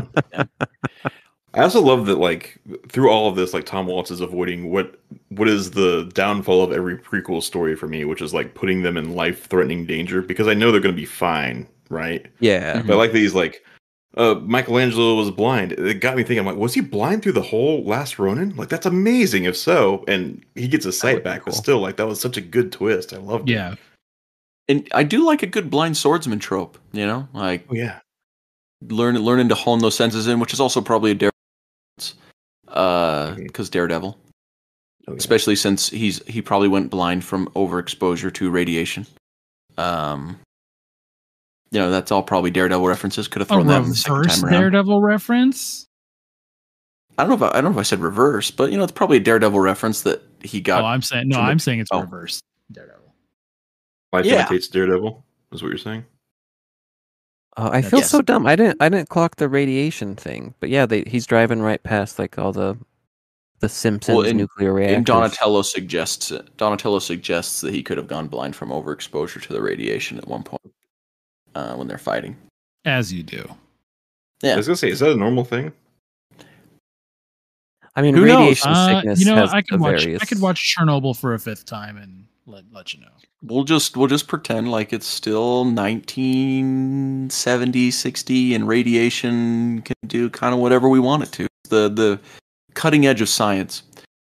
Oh yeah, radiation associated cerebral blindness. Yeah. it's oh wow! All right, I Yeah. take it back. I take it all back. I'm so sorry for my joke of radiation being able to be responsible for anything in comic books. In fact, My uh, sometimes cancer treatments can affect your vision because of the radiation. Huh. Thanks, MD The Anderson more- Cancer The Center.org. more you know. Yeah, That's pretty neat. interesting. Tom Waltz, man, you you you're a scholar. I love it. And I Done your take homework, back man. my joke. I'm so sorry. This is what happens when you are uneducated. Things you know nothing about. Guys, this is my first time reading through this. I'm loving it. I can't wait for the next three parts. Me too. So good. Me three. The interesting thing is, and again, like I kind of envy you guys, and because I think I've talked about this a little bit. The, reading comics is very different when you're able to like read through them, you know, in succession quickly, versus like you have to like wait the month. It's such a different experience because like it totally changes like what's disappointing about an issue because like you read it and you're like, oh, I have to wait a whole month to get more of the baby turtles. When like you get mm-hmm. to read it immediately, it's totally like it everything gels together so much better. So I guess that's what rereads are for. Yeah, well, there's a lot of comics now that are made a, a lot more to be a graphic novel than they are a trade paperback than they are an individual issue. Yeah, the modern turtles definitely across the IDW they all really shine once they're collected together. So it's something Mm-hmm. they definitely like have in mind. Pe- People were talking about the Wanderer, right? And they're like, "What issue does this come in out?" And they're like, "Oh, 17." They're like, "Oh yeah, I never read that one." it's like it's not even like that deep. I read I You'd read issue it to be one like- and I was done. Like 30 years into like, "Oh, I don't I can't keep track of Spider-Man." Like, what crazy issue is this one from? 17. Oh, wow. Yeah. Yeah, no shade Wait, to them wait, though. when that did, was when purely did the. Mirage Turtles go to the Star Wars Cantina? Issue four. Since when have they given them full head bandanas? Like, Issue it's- eight. yeah. No, it, Uh, and and it's nine. okay. It's okay if you don't know things. Like not not everyone yeah, can know okay, everything. Okay Everyone's a fan. Like we're not we're not gatekeeping. It's just it's just always funny when it's like people critique stuff and it's like that's always been a thing. Like Well, my my funny when biggest It's saying okay to- confidently wrong about Yeah, things. that's my biggest thing is don't try to tell everyone what happens in a thing that you haven't actually read. That's that's when it kind of starts rubbing me a little bit the wrong way, right? Like like when someone's jumping in and they're super wrong about something because they haven't read it, they like maybe picked up things from people making comments or from like a snippet from TikTok or something or they just read a little bit of the wiki and would really grind Spencer's gears. it- yeah, well, I mean, there's there's stuff where it definitely causes more problems where someone says, I'm interested in reading the last and then someone says, Oh yeah, it's an alternate future for the IDW series. Read issues one through a hundred. And granted, I love the IDW series. Go ahead, read that because it's great. But you don't need to read that. And I can only imagine that either A, this person is just like, oh man, if I have to read all that, I'm not reading The Last Ronin. Or B, they're going to read it all. I mean, maybe they'll enjoy it. Hopefully they do. But then suddenly they're going to get to The Last Ronin and they're going to, this is not a continuation of all, at all of that Yeah. story. Well, and they're You also know, like the last wasting all one that is time. X-rated, super adult, the the the most crazy turtles ever, and it's like ah, like you take out you know, some of the blood, and it's mostly Mikey bleeding. Like you take out Mikey bleeding, it's PG thirteen easy. Uh, I don't know. You know, I mean, you you, can get away yeah. with you can get away with blood in PG thirteen anyway. So Raph- Raphael. There, there's a lot of blood when Raphael is going through all those foot soldiers. A lot of stabbing. I would say that a lot of that would be rated R violence.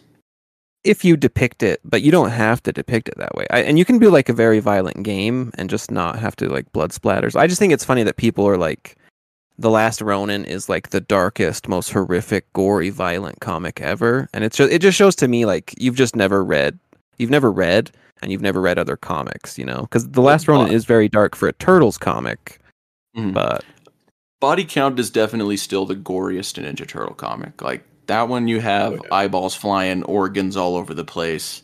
and now Yeah. and to be fair Like- too, that one is on purpose. Yes, Yeah. no, that one is on Like- purpose, being over the top. That that is the bit. Yeah. Yeah. So speaking of super violent games, should we get into our news? I think Yeah. so. April O'Neil, Channel 9 News. Uh, Channel 6 News.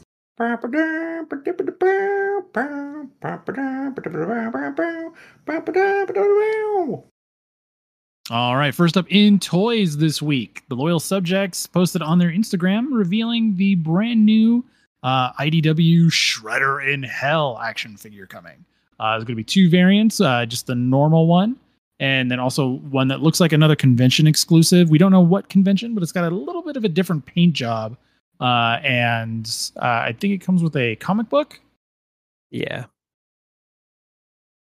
Yeah, well, you've got Uh, like the, the Shredder in Hell one that comes with the comic book and has the really nice packaging, and then it looks like you have like a normal one.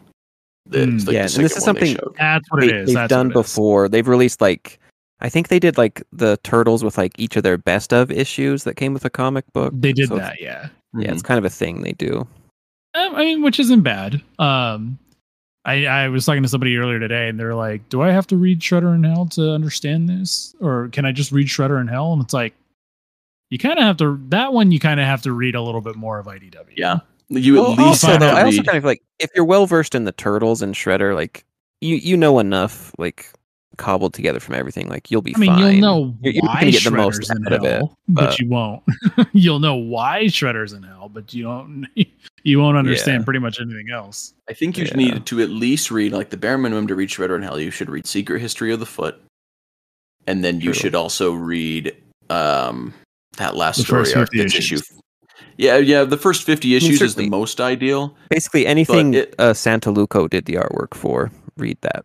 Yeah, like like Yeah, maybe just go. y- like if you if you're really trying to cut it down, whittle it down, go ahead and just start with City Fall, or read that final Yeah. story arc where in you know that ends with issue fifty. Well, Because you also Uh, you have to I get Dark what it was Leo. I mean, come on. If, Yeah, you're, you if you're not Dark reading Leo. Dark Leo, what are you doing? All right. Next up, also uh, today, the uh, 17th, NECA has put up for pre order their Ninja Turtles sewer lair diorama. Uh, this has been shown off a couple times over the past year or so. We saw it at uh, San Diego Comic Con, we saw it again at uh, PowerCon just this past weekend, uh, where they officially announced the price of two ninety nine ninety nine. Uh, pretty hefty price uh, for a lot of people uh, for what is essentially a plastic box with three word or three walls. Um, but yeah, you can get the living room, um, the living room lair from the '87 cartoon. It, it it's cool you know, and it's made to interlock with the street scene. If you already have that diorama, it fits Well- right on top of that. I mean, interlock. I think is overselling it because it's like it, it, it you can set it on top of it, but I, I have my Well, doubts th- on I how think it- secure it, actually is. Well, I, I think it. I think it. It's uh, like there's like grooves that will fit in up underneath it. Because they've shown there's like it comes with like a fo- like a the, the top you get like a There's like a, a there's a foam a board foam- thing. Yeah, it's a foam board, but you don't have to use that either. Mm. I, I just really like looking at the construction for me. I, I don't think they like properly designed it to actually be together structurally, but Well, maybe the that's foam. just I think me. the foam board was a last minute addition too. Yeah. I mean, you can um, print your own foam board too. That so- that just kind of makes me laugh. Like, So yeah, like, so it's three. It's three hundred dollars. Uh, reception to it has been uh, heated, to say the least. Uh, a lot of people kind of surprised and upset at the price, which I Um, don't know why. Well, I mean, because it is kind of the first thing that NECA has put out there that is kind of, you know, getting into that. I don't want to say overpriced, but kind of getting into that like higher price range. Like yeah, the van, you know, and people were already complaining about the van, and that was two fifty. So yeah, people like, also have like a very warped sense of what they think things cost. Um, They which do, granted, yeah, a it- it's hard because like it's plastic, so you're like, oh, Playmates can make a, a sewer lair for eighty dollars. What are you doing? You know, so there is some kind of like, yeah eh, like people, um, people are using people are using like different comparisons so they're using that they're using oh well the street scene was has more plastic and that was only 100 120 bucks and it's like well the street scene has less plastic technically because it's hollow yeah, and not- also it's a lot cheaper plastic um so but yeah it's so it's been it's been a heated day uh you know everybody everybody's been arguing about this um Come but with it's a this cute little baby turtle on the on the table. it, uh, I think it. I think that's the only baby turtle that it does come with. It's also a very sparse set. It only comes with the couple couches, the light, and the um, picture of like not Ghidorah on the wall, yeah, you which need is like really- the tune accessory set to flesh which is it really out. weird because it's like it doesn't have like a parts list letting you know like what is all here, like what's removable. Like, can you remove the pipes out of the you know out of the top of the set? Seen it. Um, like there's yeah, you can remove the pipes, the stop sign, exit. There's a mirror. There's a scroll. There's a one way. But it, it, it says that and a lamp. it's set like that's that's it, they I'm put up looking at a picture of it all uh, unpacked here. Oh well, then that went up because that wasn't there earlier. Give me a second. Is that on like NECA's website? Yeah. Oh yeah, yeah, yeah. Well, We that's it's also it's hard to know if if okay, that picture yeah. wasn't there earlier. Okay, so that's cool. Okay, so yeah, so you have three walls, um, the the floor, the pipes. You know, so it comes with two tables, the exit sign, the stop sign, not Ghidorah, a mirror, a scroll, a one way, a, uh, two lamps, little tables, a shell rug, the pink couch, and the blue chair. So it's like it's not a lot of stuff like in there, But, but see, that doesn't have the little turtle in it, so I don't know if that. but you're right, it does not have the little Yeah. baby turtle in it. So It's sweet. um so yeah, so that Also, it doesn't have a TV. Well, Yeah, the TV, that's from the because- accessory that's set. because the TV comes in the accessory set that Of came out earlier this year, which is now does. up for pre-order again to coincide with this sewer uh, lair diorama. So if you want to fill out the sewer lair diorama, you kind of need that accessory set. Do you know how you know I'm an idiot?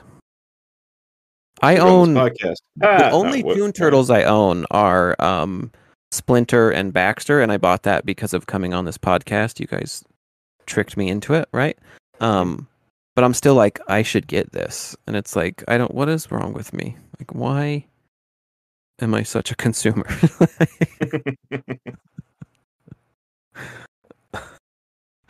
Well, Yeah, you I'm see, just- I'm- there's this thing called I, I don't know, I don't know which one it is, but you know, there, there's chemical stuff in your brain, and and they make you feel good when you buy things, serotonin or something. I don't know. yeah. So, uh, so for everybody, uh, that is, and it is large enough to fit the turtle van when that finally comes out later on this uh, year. Which actually that got moved up. Uh, supposedly it's coming out late this, uh, September, early October. haven't been people um, getting shipping notices or something, or like prepared No, for no, it's it's just a monthly up monthly email letting them know that it's coming soon, sooner than Oh. expected. Where it's like, make sure your address isn't jacked up Yeah. or something. Okay. Yeah, it's that.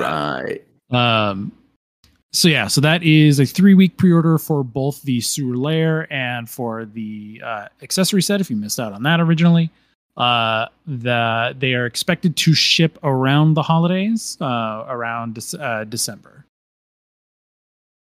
You can go to you can go to uh, store.necaonline.com to pick that up.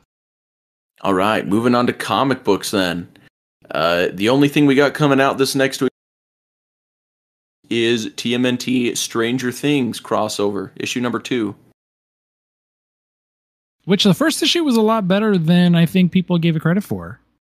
Yeah, they did a great job of like capturing the essence of both franchises and making it like a really natural, fun comic. I thought. Yeah, and I can't. Fero, Fero I can't Pe's comment art. on it. Fero Pe's art just absolutely rocks. Yeah, Yeah, he that- did that's like the one really- thing.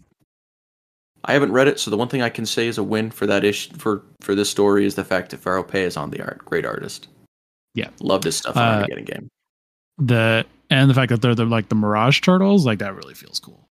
So Yeah, in video games, uh, TMNT has come to Fall Guys. Um, it's like a cosmetic pack, so you get skins and whatnot. And so Fall Guys, if you don't know, it's kind of like a a big multiplayer game where you have 40 people in in the game, and you're all basically trying to be the last person standing. And so uh, Keith described it as like Wipeout, where essentially, yeah, you're all running through like an obstacle course and seeing who can last the longest. So it's super fun. Um, in this pack, they have it split in two. So there's a pack with I can't remember which turtles paired up, but you get two turtles for it's like 120 in their in-game currency. And so to get all four turtles, you need roughly 20 bucks or so. Um, I've been playing it. It's super fun. Fall Guys is free to play, so you can get the game virtually on any system and try it out. And then if you really like, get the TMNT skins. Yeah, I haven't played so- Fall Guys since it came out. Yeah, it's like a party game that you play, you know, alone in your dark room with a bunch of strangers on the internet. You know, Exactly. so everything that makes a party game worth playing, uh, you know, isn't there. I'm sure you could play it local. Maybe. I just Probably. started playing it today, but I've been having a ton of fun. It actually does look like a lot of fun when I've seen people play it. I'm just, you know, being jaded about couch co-op being practically dead. Yeah. All right. Next big news for video games is the uh, latest update for Shredder's Revenge. We got a reveal trailer showing uh, a release date, August 31st of this year. And uh, the big news here is that the last playable character has been announced, which is Karai, What's the release date for Keith? August 31st. Oh, what's the release date for? The Shredder's DLC? Revenge update. Yeah, you, you didn't say DLC. what's Did the name of the update? DLC? Did I say update? No, you just said Shredder's Revenge release date. Anyway, there's a Shredder's Revenge DLC coming on August 31st, and Karai is called? playable. Dimension something. I don't know. Shell shock dimension Dimension shock. shell Christ. Dimension why Shell why are you doing this? What is the purpose of this? We're, we're reporting the news. We gotta we You're gotta not put the news anymore, out. We Mike. talk What are you about this every other here? week. People know what it is. There's, yeah, There's there's always no there's way. always there's always someone's first time. But I don't know. You I want to think describe what Shredder's Revenge is for people? They can Shredder's do Revenge their is a re- beat 'em up game research. starring the four Ninja Turtles, made by Dotemu and published by, uh, God, I forgot who published it.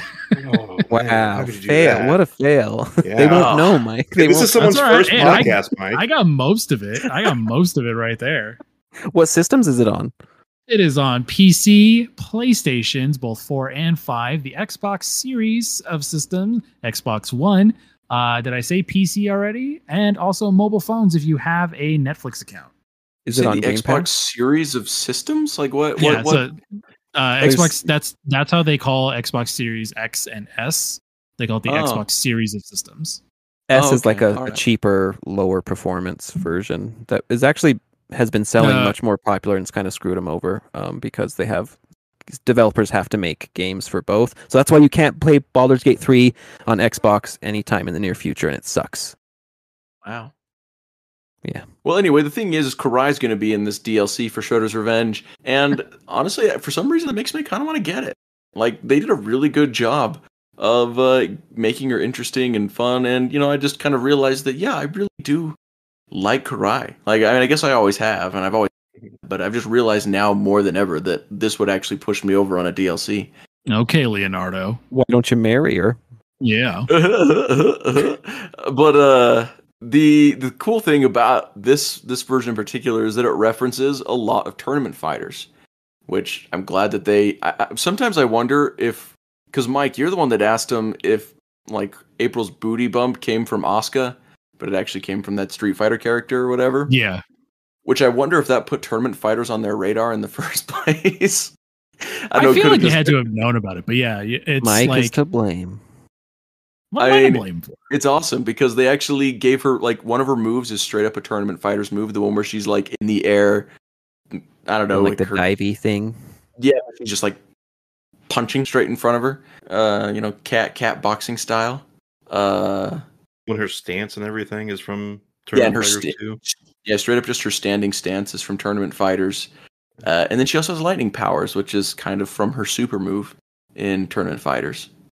Isn't it like And she has an Didn't Keith- alternate skin. didn't- Keith, didn't you say like one of them was like the yellow one is the Super Nintendo version, the purple one, the purple electricity is like the Genesis version? Yeah, she throws like a purple energy spear in the Genesis version, and she has a dark lightning, I think it's called, in in uh, the SNES version. Yeah, she's she's one heck of a boss to fight, man. That that's a very hard boss fight. And the hardest part is that when you lose, you have to do the whole thing all over again because Oh man. It's fighting such a games. ridiculously hard game. it is. The I, I Genesis beat it version, all. You don't you you only fight her clone unless you're fighting on the hardest difficulty, which is Yeah, it's there's one of also those no ones difference. too. It's She won't even come out if you're not if you're not Yeah. worthy. Now the clone Yeah, is I s- exactly the same as her, so I don't know why it's a different ending, but whatever. I had to struggle to beat it on the lowest difficulty level, only to Uh-huh. find out like turn it, doesn't let higher, you- chump, and it's like okay, Yeah. I'm I'm never playing this again. okay. yeah, I, I beat it. I beat it on the lowest difficulty, and it did that to me. And so I kept using the rewind uh, thing to just Yeah. fight him, Nice. just to you start the fight over again. But I beat it. I did it. I actually succeeded. Actually, or Proud did I? you. No, I think I got to Karai, and then I kept losing, and then I said, "Forget it's it." so I'm dang hard. Even with the rewind, it's so dang hard. Like it, Yeah. it's it's almost like that becomes like a necessary feature just to almost make it fair, and it's still Yeah. not enough. Yeah, it's a very, very hard game. Anyway, I'm looking I'm looking forward to the first two weeks of this release where it's just all Usagi's and Karai's playing. Yeah. yeah, 'Cause, well, apparently, apparently, like they're going to be stronger than the turtles. Like, so if you're doing a speed run of the game, like you might want to play Karai and Usagi instead. Like that's well, gonna. it's like how Casey is too. He he has a whole extra star versus Yeah. everyone else. Everyone else is Well, I guess, balanced, like- but he has an extra star. At least uh, Usagi, I, I saw like a developer video and they were talking about how he can do his whole whole combo in the air, whereas everybody Yeah. else just has one attack. Oh, So I don't know what Karai will have different, but Yeah, crazy stuff. Uh, so the DLC is only seven ninety nine, which is really cool. Um, and Wow, that's actually remarkably cheap. I'm surprised. you yeah. can't pre-order it yet. I checked. Uh, I checked this morning, so like you can wish list it um, on Steam and uh, Nintendo, but you can't purchase it yet. Can't like pre-download or preload. Yeah, because I, I wanted to kind of just lock it in since it's in like two weeks. But Yeah. Yeah. There's also, you know, a whole ton of more background characters we got to see as Easter eggs. Speaking of Easter eggs, you know, zach and Carter and Mondo Gecko and Half Court and Mutagen Man and Anthrax and Mona Lisa get to make, uh, as well as skins that reference various things. We saw black and white levels, uh, which you know is pretty darn neat as a reference to the to the comic books. Oh Man, do I wish Mondo was playable. Man, I just I just want to beat Yeah. people with a skateboard. That's all I want to do. That's that would have been Well, fun. while we're here, Spencer, apparently has have any of you read the comic book tie-in with this? For For Shredder's uh, Revenge, Oh God, never mind. God, I think my- you're thinking of Splintered Fate, aren't you? Splintered Fate. I did read the comic book tie-in. It was it was all right. apparently you know? the printed comic has more pages. It's like, is that? I need someone to tell me if that's true. oh If I have to buy it again, because the, the the digital Oh, one. it's in And my, it's sorry, in my poll. I gotta go pick it up. I really Well, thought it. I'm- don't know why I got it mixed up, but like the digital version is like twelve pages. People have been telling me the physical version is twenty. Maybe it's ads. I refuse. Maybe it's ads. Maybe it's I- Yeah. Yeah, I I, I refuse. If I to pay grab it, Game I'll, I'll let you know. I refuse to play to pay for you know Apple's Game Pass, so I I uh, haven't. Uh, It's worth it. I like it. Well, I just don't play a lot of phone games, and I just, on principle, will not can keep paying that money just to play a single game that I won't own ever. Anyway, I And your ground Spencer. Be strong. And yeah. Last bit of, of video game news. If someone wants to take it, they can. Oh, I figured this was going to be you. Okay, so the the last thing we're getting as far as video games goes, which is you know a massive thing. I'm incredibly excited about it. Kind of. I don't know. I'm I'm not getting my hopes up too much, but uh, there is going to be a Last Ronin video game. So we kind of have already mentioned this, but we actually got a teaser, and it's been announced that it's going to be published by THQ Nordic and developed by Black Forest Games, which their biggest game was the Destroy All Humans remakes, which you know have have decent reviews. Uh, apparently, people that love the games like it a lot. Hopefully, we'll uh, see them develop something really great for this game. Uh, you know, Yeah, as I'm- long as it's fun, like all it needs to be is fun. I mean, Everything fun, else to be a bonus. Fun, and just make sure that on top of the good gameplay, you have great emotional delivery on those story beats and moments on those cutscenes. I just want great cinematic cutscenes. If this I video really game, want to know who they're going to cast. Like, Yeah. is it going to be a new actor for the Turtles, or is it going to be like, you know, somebody we already know? Oh, like, someone was saying it's they the should 87 cast the Toon, the '87 actors as like a Yeah. homage, and I was just yeah, like, like I've heard no. that. "Are you heard- insane?" no, I've No, heard, like- Can you imagine the yeah. last Ronin Mikey? No, not doing the same voices though. Doing like Yeah, yeah. they would do Just their old same man voices actor. from that Yeah, Hokum just- Hair episode. Exactly. no, I just heard like I just I just in my brain was like the Toon voices in the last Ronin world, and I can't. That'll never get out of my brain. yeah, like no, no, no, no, guys, please no. Uh, We put it we put it out there in the world, so now it's coming in. uh, this was revealed during uh, THQ Nordic's uh, games uh, just kind of trailer thon. They were just announcing a bunch of stuff. Uh, and this was kind of one of the big th- things to close the show on. So kind of Yeah. cool. maybe maybe Uh, Nolan just- North will get to voice his third turtle. And that, that would be really wait. Oh yeah, yeah, his third turtle. He's Um, Leonardo in Mutant Mayhem, not Mutant Mayhem. Um, In uh Famously Madness? teen Nolan North. Mutants in Manhattan. Mutants in Manhattan. Hey, fellow He- kids. He's Leonardo in Mutants in Manhattan. wait, is he in Mutants in Manhattan? I'm pretty sure that's right. Checks out. And that's why many of us are skeptical of this last Ronin game because we had a game, IDW story writers, right. IDW artists, and the clunker of a game. Well, that's the developer's fault, not IDW's. Um, the thing is, is True. hopefully with with how successful this comic book has been, and the fact that it carries a whole toy line and everything, they will realize how important this game is, and really put some great people on this team. I'm I'm hoping that happens. We will see. Uh, you know, not getting my hopes up too high, but you know, it's still cool that it's happening. So there was a little teaser uh, reveal for this. Doesn't really show anything. Um, it's kind Four of a candles more. blowing out and a static screenshot. Yeah, I was gonna say it's it's it's Well, an yeah, it was like atmospheric thing showing like the concept turtle, like art. four candles, four candles uh, representing the turtles as like their flashback deaths happen on in the background. It's all grayscale. The candles blow out one as each turtle dies until there's one left, and then we get a concept art of the last Ronin fighting some Sinjas. And if you ask me, the Sinjas are way off. So right away, I'm like, red alarm, red flag. Kmart blue light special. Is that what you're Yeah. like?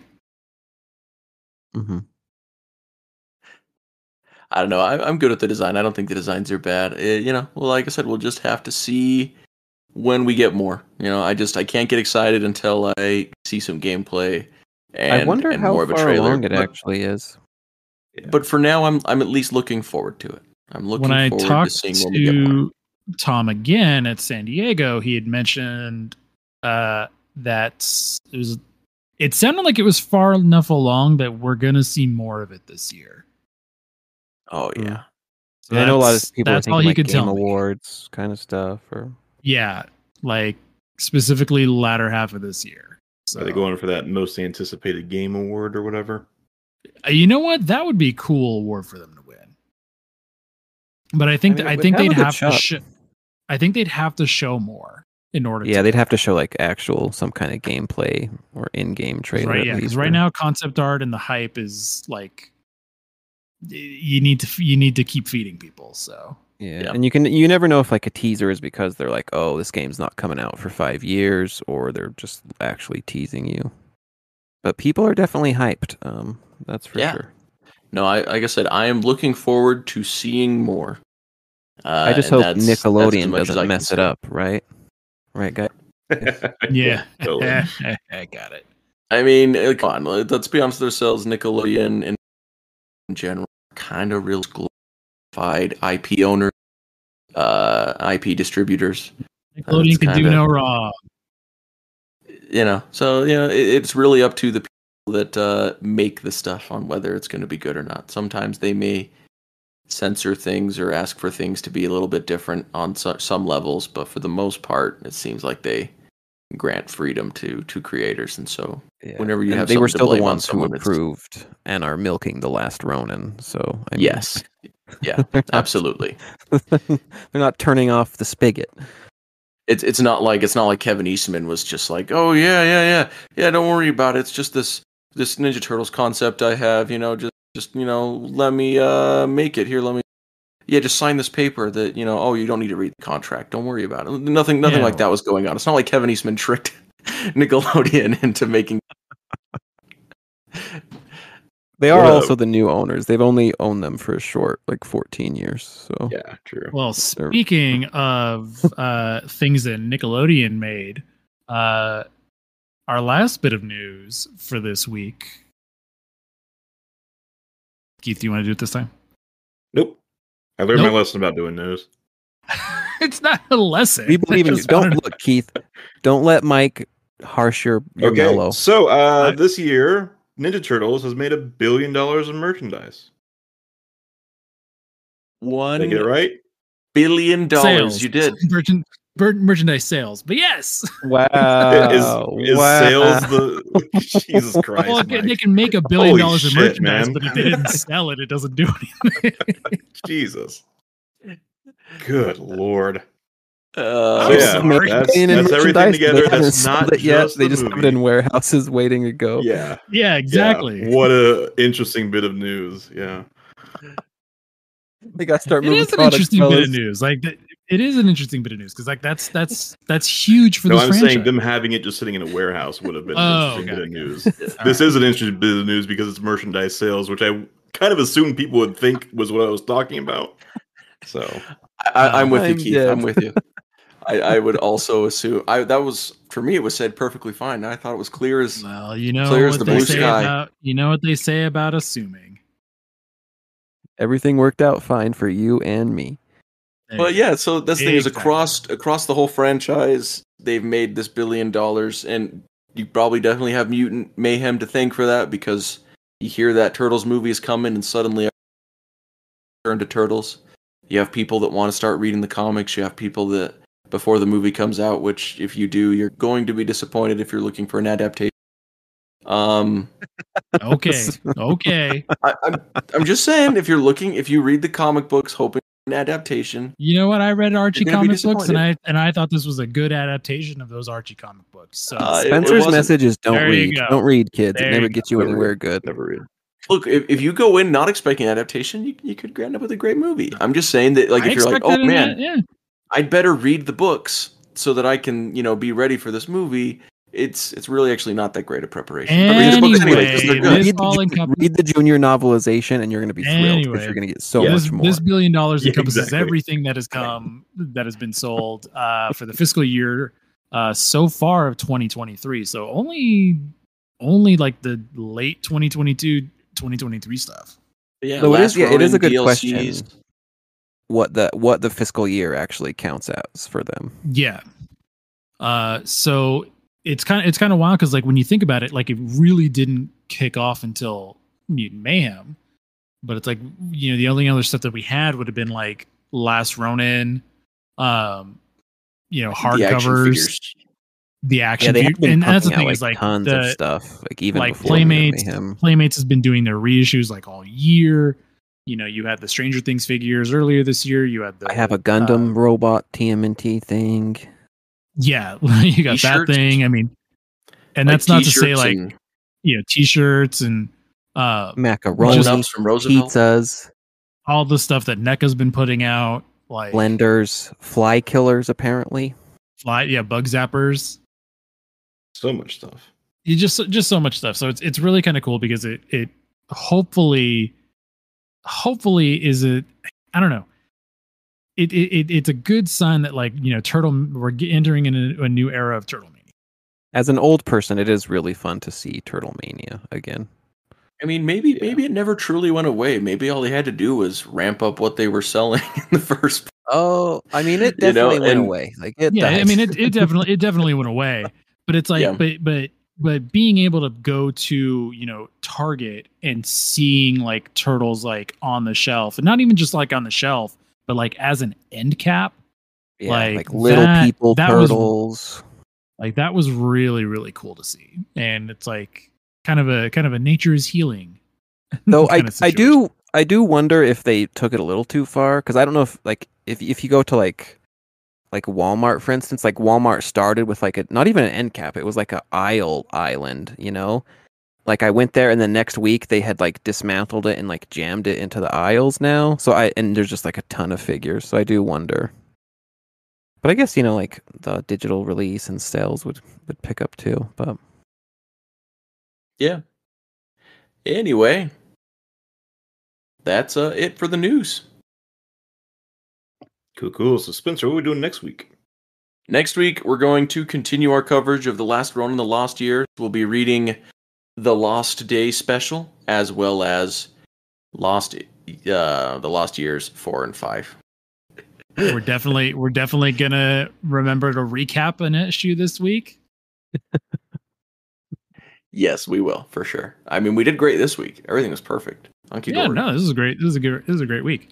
Uh, thank you again, everybody, to listening to another episode of the Ninja Turtle Power Hour. We really do appreciate it. Uh, you know, we've been consistently hitting about 200 listeners per episode lately, so that's been that's been really cool. Um, so that is humbling because it, you know so many of you guys listen listen to us ramble and bicker and you know talk about Ninja Turtles. So thank you again from the bottom of our hearts. We really do appreciate it.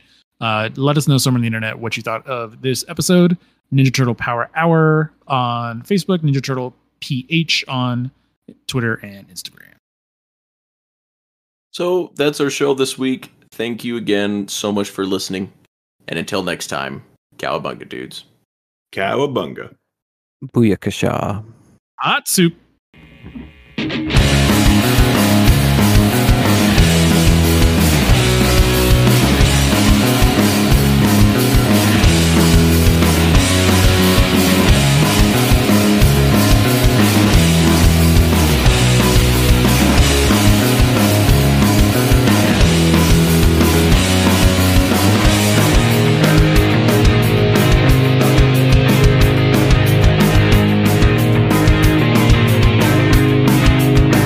Another day is here, and you're ready for it. What to wear? Check. Breakfast, lunch, and dinner? Check. Planning for what's next and how to save for it? That's where Bank of America can help. For your financial to-dos, Bank of America has experts ready to help get you closer to your goals. Get started at one of our local financial centers or 24-7 in our mobile banking app. Find a location near you at bankofamerica.com slash talk to us. What would you like the power to do? Mobile banking requires downloading the app and is only available for select devices. Message and data rates may apply. Bank of America and a member FDIC. of every recording to the FBI. Okay. oh, like I don't have one already. You're just making it more convenient. Yeah. They've told me like their quality on their end it records funky, so to help them out, I just send them Oh, the gotcha. direct feed. oh my god, that's the best Cody's thing I've got ever the heard. Cody's got the FBI on speed dial. Oh, damn it, Cody. oh shit! I didn't do the news. Yeah, we've got some Oh. stuff in there. Oh, Me and Cody I didn't either. we, we got you. We got you. Yeah, check it Do out real you? quick. uh, If there's uh Yeah, hang on. Let me let me take a look and see here. Let me approve Mikey the Wanderer available at Best Buy. Eh, we've already done that. That's just. I mean, it's available now, like literally today. well, it's not in stores. It doesn't. it Uh. doesn't show up in stores until the twenty third. Um, I don't think so. I think it. People have been getting theirs They're getting them shipped. and store pickup. I'm pretty sure. Nope, because I had store pickup. Mine's not available till the twenty third. See, my store was just slow, so I'm banking on tomorrow. We'll see. So, but yeah, this is coming from Gary. Um, Gary's a liar. Okay. Gary is not a liar. I was, in fact, I just sat in on the Party Wagon podcast. They do. He, do- he It seems like how much is he paying you, Mike? Oh, yeah, you know, I'm just I'm just saying the Party Wagon podcast, you know. it's good it's a good source. Uh good source of information. If you like lies. Um but no, he uh we talked about the the sewer diorama and the the wanderer. So yeah, wanderer if you go in the store right now, they don't have them technically. They may be in the back, but because they're not like taken out and put in the inventory just yet, like they're they're they can't see them. Interesting. But Interesting. but because but that's because like their uh planogram for the for the floor set doesn't include those yet. It won't include them until the 23rd. Planograms are the the bane of all collectors. You know? Uh let's see. So we can we can scrub Mikey available. Well, then now we've talked about it. Uh Yeah, yeah, don't believe his yeah, 'cause lies. We've talked yeah, because we've talked about it us here. by Um, loyal subjects, Oh, yeah. okay. Shredder, Shredder and Hell. There's two versions. Yeah. Okay. NECA Toon, Lair Diorama, three weeks. Yeah, got a lot to say about that. Comics, do we have anything? Uh, that's that's what I am looking into right now. But I also Okay, cool. realized I still haven't even brought up my notes because I don't know. I guess I'm I'm lagging today. Oh. Okay. Teenage Mutant Ninja Turtles. Uh, I mean, I was going. You know, I had kind of a more uh, uh, what's the, a, a, major kind of uh, scale in there. So I think major key. I think that's yeah, major key. You know the, yeah, the scale so, itself. I haven't warmed up. So I can't. Hit, I, am so, sorry, I haven't. I can't hit those falsettos if I haven't warmed up. It, so. sounds more what like the fast forward version, you know. Um. Mm, mm, mm, uh, and two and three and four and four and yeah, it's just one. It's just four four. Unless it's Yeah, one I, I and hate two the 2003 cartoon. I hate it so much. I love it. I love it to pieces. It's my favorite cartoon. Oh, 142 just came out. Yeah, yeah, yeah, yeah. Yeah, yeah, so I don't need to worry about we did that. yeah, Um, we did that last week. I think Street Fighter comes out at like the end of the month, but I'll make sure.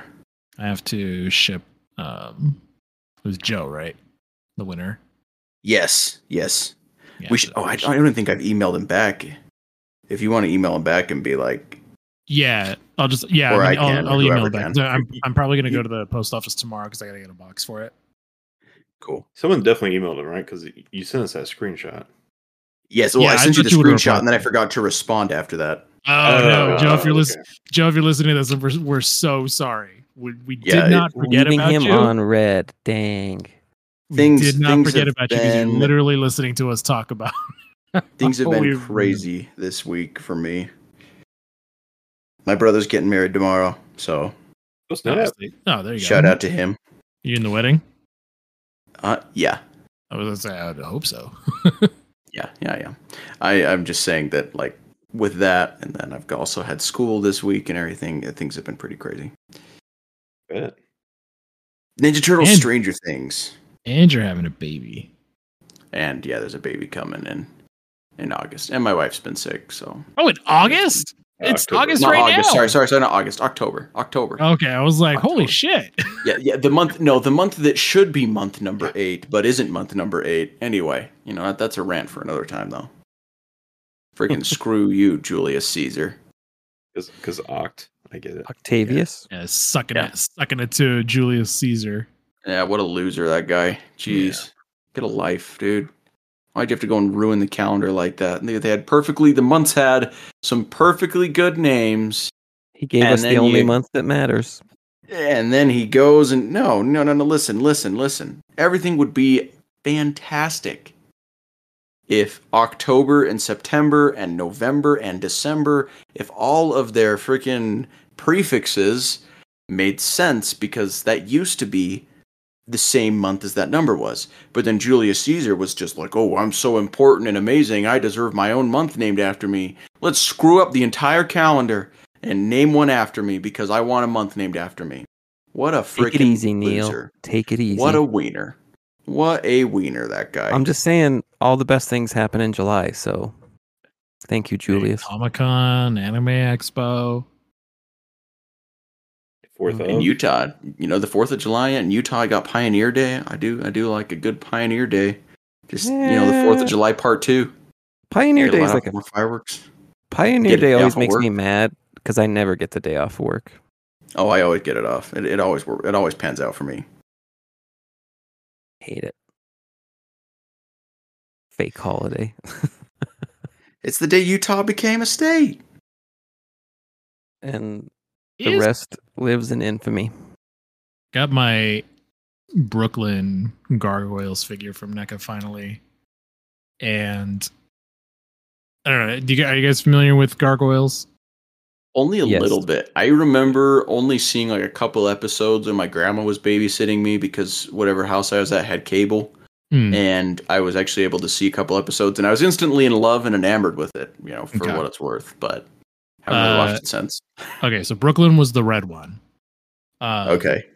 and he so he's got like like long flowing white hair and NECA did it like did the hair like really long but they did like this kind of like soft squishy plastic on like the sides of it Uh-huh. like the edge of the like so like the top and the bottom are squishy but the sides are stiff but the problem is is like it because it's long and flowing it goes over like the peg holes where you're supposed to put his wings Mm-hmm.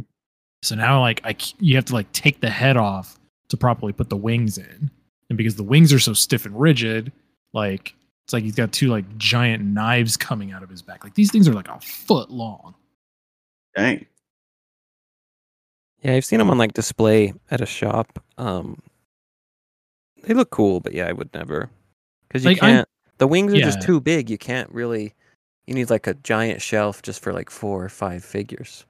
Yeah, and you know, some people are like, "Oh, just uh they're like, why don't you hang them?" It's like I, sh- I shouldn't have to freaking hang them.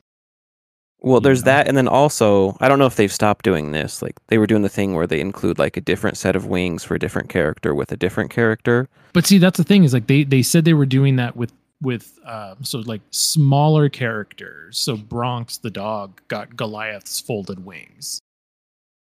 And Yeah. but that's the thing is like you're gonna run out of smaller characters to include these wings on. Like that was a stupid plan. And then to piss off like piss people off even more, they did a variant of Goliath, like the video game version of Goliath, which is a cool like paint job, but that figure included the folded wings along with the spread ones. So it's like dip, baby. it's like you it's like you obviously can include include them in the um in the box. they have the technology.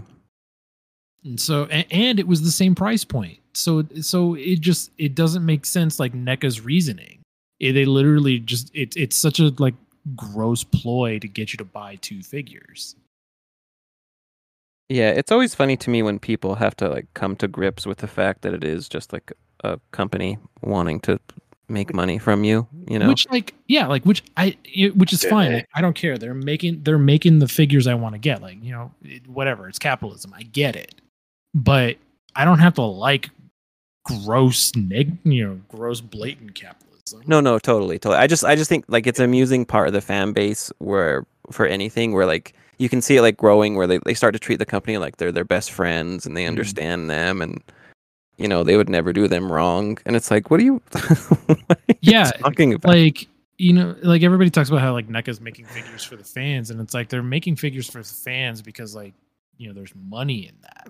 They're making Yeah. figures for the fans money. Yeah, Yeah. exactly, exactly. Like Yeah. Like, people most talk, accurate ah. God, somebody was talking about how it like something was like an obvious cash grab, and I'm like, buddy, all toys are cash grabs, man. Mind I you, just- I turtles finally opened up my turtles because frogs. of cash grabs. Yeah. Ooh. I finally Yeah, opened up like- all my all my punk frogs, and I was disappointed to learn that they all have different. I thought they all came with like the hang loose and the thumbs up and the Mm. the peace sign, but like each each figure has a different one, and I can't interchange them because they all have different green. Yeah, they all have the different yeah, skin yeah. tones. Yeah, uh, the the Wanderer Mikey figure, like people were people wanted to like uh use some of those pieces for like the regular turtles, and it's like it's an ob- it's obviously a different green, so like you can't do that. And it was a black and white comic, so NECA had to make like a conscious choice to make him a different green. yeah. Good point. I'm Right. sure they'll do a black and white variant though. Don't worry. I mean, it would that would be cool. That's like their favorite thing now. Yeah.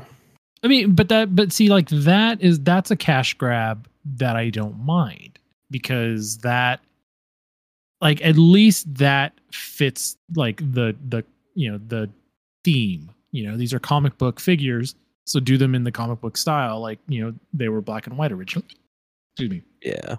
I'm one Um, one hundred percent certain that everything that makes any sort of variant with the turtles loves the black and white thing because it's just like, oh yeah, yeah, why not? I'll homage the comics by just making this but in black and white, you know. everyone will, you know, it's it's easy and probably cheap, you know, but it's like, oh yeah, this is the special one though, right? Because it's black and white like the comics. Yeah, and it's like you know it, they're not that different. So like I fully expect like the City at War turtles, um, or the the Return to New York turtles to um to be redone, like the Lawson turtles to be redone in black and white. Mm, I can see it happening. I'm trying to think of what we could get if there were some City at War figures. We could definitely get the Foot Mauler. Uh, The robot. That yeah, the robot. robot in the street. Oh that- yeah. Uh, Yeah. I mean, I as much as I would love that, I don't think NECA's. I don't think NECA's gonna go that crazy. Do it, you cowards. Probably not. I I mean, would- as the I would- line goes like on and on, you never know. Well, that's That's that's the- the thing is like how much gas do you have in here, like in, in the in the Mirage line?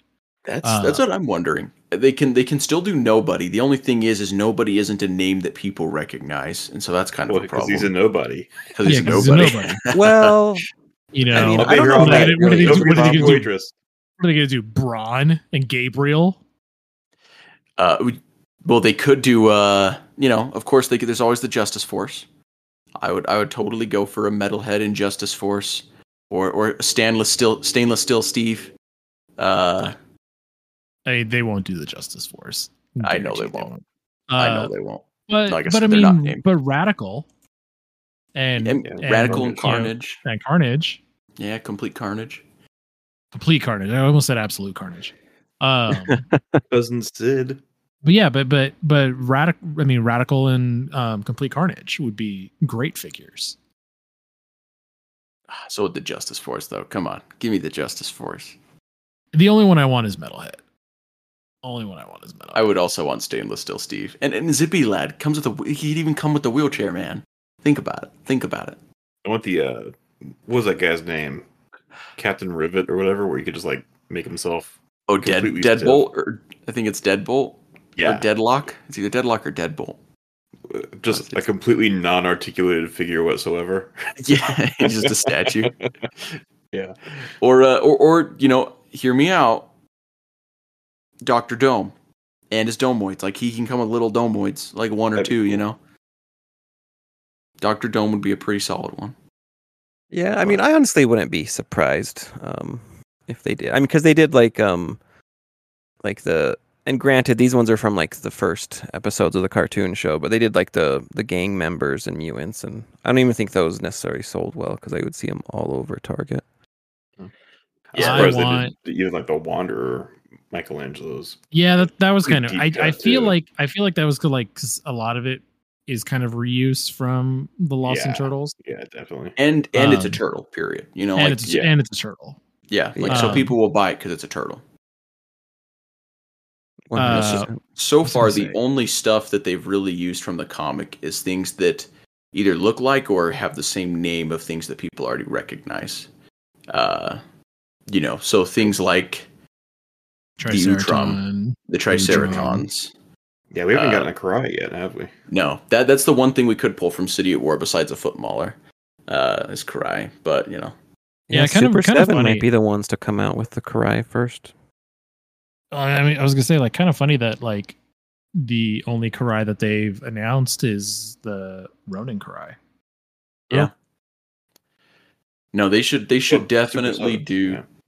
City at War Karai. I would. I mean, that's I guess the only time Karai's in that original volume. But I want Pimiko. Yes. Give that giant me braid with the, NECA, the spike claw on the NECA, give me Pimiko. Do it, you I want coward. Pimiko in IDW. Like Yeah. Twitter Well, like, and it's like can we have it know- We know like Sophie knows about Pimiko, so it's like that would Yeah. be really cool. update her costume a little bit, make it look, you know, actually good. No. And I mean, it would be it would you be really cool wrong. if uh, Eric Burnham uh, put puts uh, Pimiko in in his uh, Foot Clan book coming up. yeah, we'll have to see. I wonder if do we know? Have you guys ever heard of like the Mirage or Marvel? How Marvel has like comic lore masters that like all their writers can like consult with, and like they have a library. I wonder if they have something like that for TMNT. Uh, they definitely do not. Well, can I sign up to be that thing? Can I Yeah, offer I my was- is- is that a services? thing? How do we? Is- Can I can I get I paid mean, to I do mean, that, honestly, please? I mean, honestly, yeah, like yeah, that would be that would be a fantastic thing because like even like Lucasfilm had that years ago. I mean, he still works for the company. Uh, Was that Dave Chee. Filoni? No, Was it's a different guy? Leland Chee. Mm. Um, Remember that time that Stephen Colbert uh, beat the Lord of the Rings lore master at trivia? I do not. Crazy. Yeah, he's like super into Lord of the Rings. Wow. I, I just remember like one of Colbert's guests one time like got him. I think a celebrity guest. I think he was wrong about something. Hmm. Let's let's see. To Google. um, yeah, no, they they. I don't know, because because it feels it feels like you don't really need a lore person for Ninja Turtles because like the lore is constantly being rebooted anyway. Just making it up as they go, anyhow. Yeah, it's like you know, I I guarantee you, like nobody consulted with a lore guy for um for Mutant Mayhem, for example. And it shows. That's all I gotta say, man. Anyway, but but but I mean, but Mutant Mayhem also kind of proves that it doesn't need to, you know. no, no, not for general audiences. No. I And, and that's and that's what they're catering to. Like Yeah, absolutely. No, I, I'm and- aware of that. and Oh, but that's- it but but I do get but I do get you because like uh, I was watching a clip uh, about Dave Filoni. I forget where this where he was talking about um about how like the old Star Wars stuff, like all the stuff that's like Legends now. You know, when he started working at Lucasfilm back when he was doing the Clone Wars, you know, 15 years ago, he was always under the impression ago. he was always under the impression that um, the old like EU was wasn't canon. Mhm. Like that that was that was the mandate. Like George Yeah. Lucas didn't consider it canon, so neither did he. He's like Yeah. even even if there are um even if there are like statements from publishing saying like this is what happened after blah blah blah, blah like state like statements from like you know licensing or marketing saying that this was the canon it really wasn't and uh so he he approached it he approaches it now that he's like but let me take things that fans loved from that because that was such a part of everybody's lives for like you know 20 30 years he's like when i he's like i pull stuff from that and bringing it bring it into what he's doing now and making it canon like Yeah. Thrawn and stuff like that. Um, and that's what I would love to see turtles do more often. And it's like we get that we get that occasionally, um, but it's usually always the same stuff that's always referenced. Like we're always going to get Krang, we're always going to get Shredder. You know, you know, so like you know when Cuddly shows up in in Rise, like Yeah. that that came out of nowhere, but it Yeah. was like perfect world building. Uh, well, and, and on top of that, you know, there's these little things that happen in some of the comic books and stuff, like saying Renet is the same across all universes, or that, you know, that uh, Cuddly the Cowlick is. Eh, Or there's, you know, interdimensional crossovers like Turtles Forever. And then we make new ones and we just completely ignore that stuff. And it's like, look, guys, if we're going to claim this as a multiverse and, you know, just accept all of it, then at least acknowledge that some of this stuff has happened before, you know? Like, yeah and and but but you're but you're right like you know it, it's it's it depends on the continuity because like you know it's 2012 is a big offender of that because you have usagi and renet in that show Yeah. and you know can, uh, canonically it's the same usagi that meets the turtles too Uh, I mean, it's that way in the comic books, and in a accord, I guess like according to Stan Sakai, at least comic book wise, there's only been one Usagi. But yeah but It's and, and so pretty that's the, and so that's the thing is like they they had to give you two new or three new usagis for each for the first three tv shows yeah, Usagi but also- more like but also new Ren- soggy. Am I right? but also like Renet, Renet very specifically is the same Renet.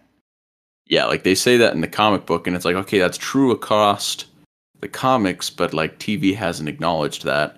And, Yeah. and granted, for a lot of people, they're introducing her for the first time, but I I don't know. Like I just I would like it if they they started keeping track of some of that stuff just for Which- Like For yeah, like that's and that's that's something that like really they should have um they really should have kept like a check on because th- those are characters that it matters to.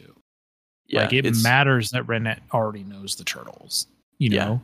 and, and it's such a tiny thing too like like it's such like it's not Yeah. that big a deal to like know like just to keep track of these tiny things that you've said are a consistency across the multiverse like there's like three things you know two things really cuddly cowlick and renet you know yeah. And Savanti Romero. and, and Savanti Romero. But so anyway, like, and they can even very easily, like in the next series, have her just like be so tired of it that she like explains like that. Oh man, here's the part where I have to act. So surprised to see you guys again.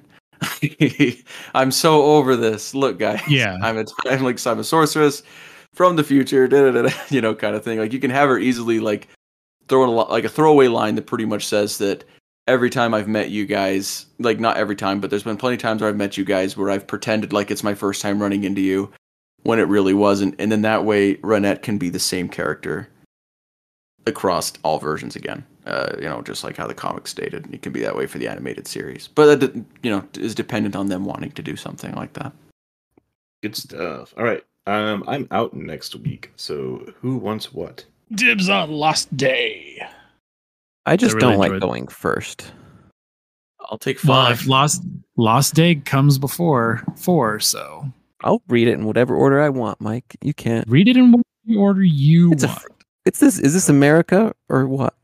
I'm sorry, I thought this was America. uh, Keith, I'm sorry, I love you. I put it. I even put it in the notes. I'm sorry. What's that? I said I'm sorry, I love you. I wasn't picking I'm- on you. For It's some okay reason, I was away. thinking there's there is six issues. Huh? Um, I my my. There's five issues of la- Five of- issues and Lost Day. Yeah, and Lost I'm gonna Day. read it in the order IDW puts it on Comixology, which is Yeah. um. but it Lost Day's a special, so it's not in. It Lost is. Years. is. No, It it's is. grouped together. It's grouped together. It- It is And, after issue yeah, four. it, it. Ooh, yeah. Look at that fact. Print it. Hang on, hang on. Well, all right, fine, whatever. Guess you're going first then. But but the release date, the release date is that this the Lost Day was on July 19th and number 4 was on June 28th. So yeah, it was even the released and everything. No, I actually don't mind going first. The only part I mind, and I don't, I think I have some kind of brain damage. I can never remember the cues, like the, like the podcast cues. Like, let me tell you a story. My brain is always like doing like the Homer Circus thing whenever it comes for those. it's not ballet. Doot, doot, How do I doodle, strike through doot, doot. But yeah, clearly, I mean, why would they put the wrong order in Comixology? Hmm? I They mean, wouldn't. They would never do that. Exactly. That that doesn't sound accurate at all. Look, all I'm saying Amazon is at cares the so end, at the about end of issue books. at the end of issue three, it says next issue and it's Lost Day. Look, look, look. I'll I'll do this. I'm Mike. just saying I'm going I'll by look what at the comic I'll look at it carefully. I'll analyze the facts. I'll see where it works out, and if I'm wrong, I'll say nothing and never speak of it again. Uh, and See- if you are wrong, I will bring it up so much. I'll, Thanks, thanks to thanks to the lost years, you've now learned the scientific method, and you can uh, apply that to uh, to finding the new issue. Okay. How do I strike through text? Okay, all right. So here's what I'm going to do on our um, uh, what's it called? Our news thing. I'm going to strike through the text or the news from this week because I think every week we're like, hey, did we talk about this last week? This way smart. we'll know. Has anybody been noticing like my creative edits to the Keith section? I mean, come on. Uh, you know, I've I've noticed I've noticed a little bit. Yeah, put on the shirt in bold. Heart you too. All right, guys, I'm hopping off. yeah, same. It's getting late. Later, Take care, y'all. See you in See two you later. weeks. See you, Alrighty. Have have fun doing whatever you're doing again. I forgot what you're doing. Getting Well- drunk at the zoo on the, in a zoo sanctioned yeah. event this time. There you go. Don't have fun don't doing punch that. any of the zoo animals. Not Punch again. Not like all- the last punch- time. Punch the koalas. Yeah, no, that's the worst ones to punch. No, punch, a, they just punch a they walrus just- if you have to. they know they know They have what they're blubber. They'll give you chlamydia. They'll give you freaking chlamydia. Those koalas will give you chlamydia in a heartbeat. doing. Exactly. They knew what they knew what they were doing. Yeah, I didn't know the koalas had the clap. Oh god. Oh yeah, it's like a it's like a whole thing. They Uh, get around, John, Ol- they- John Oliver opened a koala like chlamydia research center. That's Wow. why we punch koalas. Yep, absolutely. Yeah. I, I'll put on a glove before I do it. It will indiscriminately give any human being chlamydia. Not even, not even, you know, think twice oh, about see, it. Keith Keith even put Lost Day first. So yeah, What does Keith John- know? He he'll soon have chlamydia. Keith knows Keith knows more than I do sometimes. So I do not. I'm uh I just wrote it down so I didn't forget it. I think you bullied Keith, and now he's just a broken man. No, that's not it at all. Yeah, I see, there you because go. I, I That's thought exactly what a person I who's saw the broken same and thing bullied would say. I saw the same thing Mike saw, but I haven't read issue what is it four to see at the end if it says uh what Cody's saying that it comes after four. Yeah, I haven't read either of them either. So Right. I mean, and I even and I even said at the end of Lost Day, it says next issue is five. The book's Maybe got it wrong right. too. Facts, facts. It sounds like you just shouldn't read issue four. Yeah. it what sounds like we like. shouldn't read it all. Only next issue, we're only going to look at the pictures and we're going to sum up the issues by beaming our our mental images through the podcast into the listeners' brains. All right. Well, I'm beaming you my mental image of me going to go make dinner. So all right. I didn't need that. I don't. Put on some You- pants. no, it's hot. he said he was making dinner, not going to a wedding. Jeez. Yeah. I'm punching koalas All right, at the take it easy, guys. See Take it easy. You guys take care.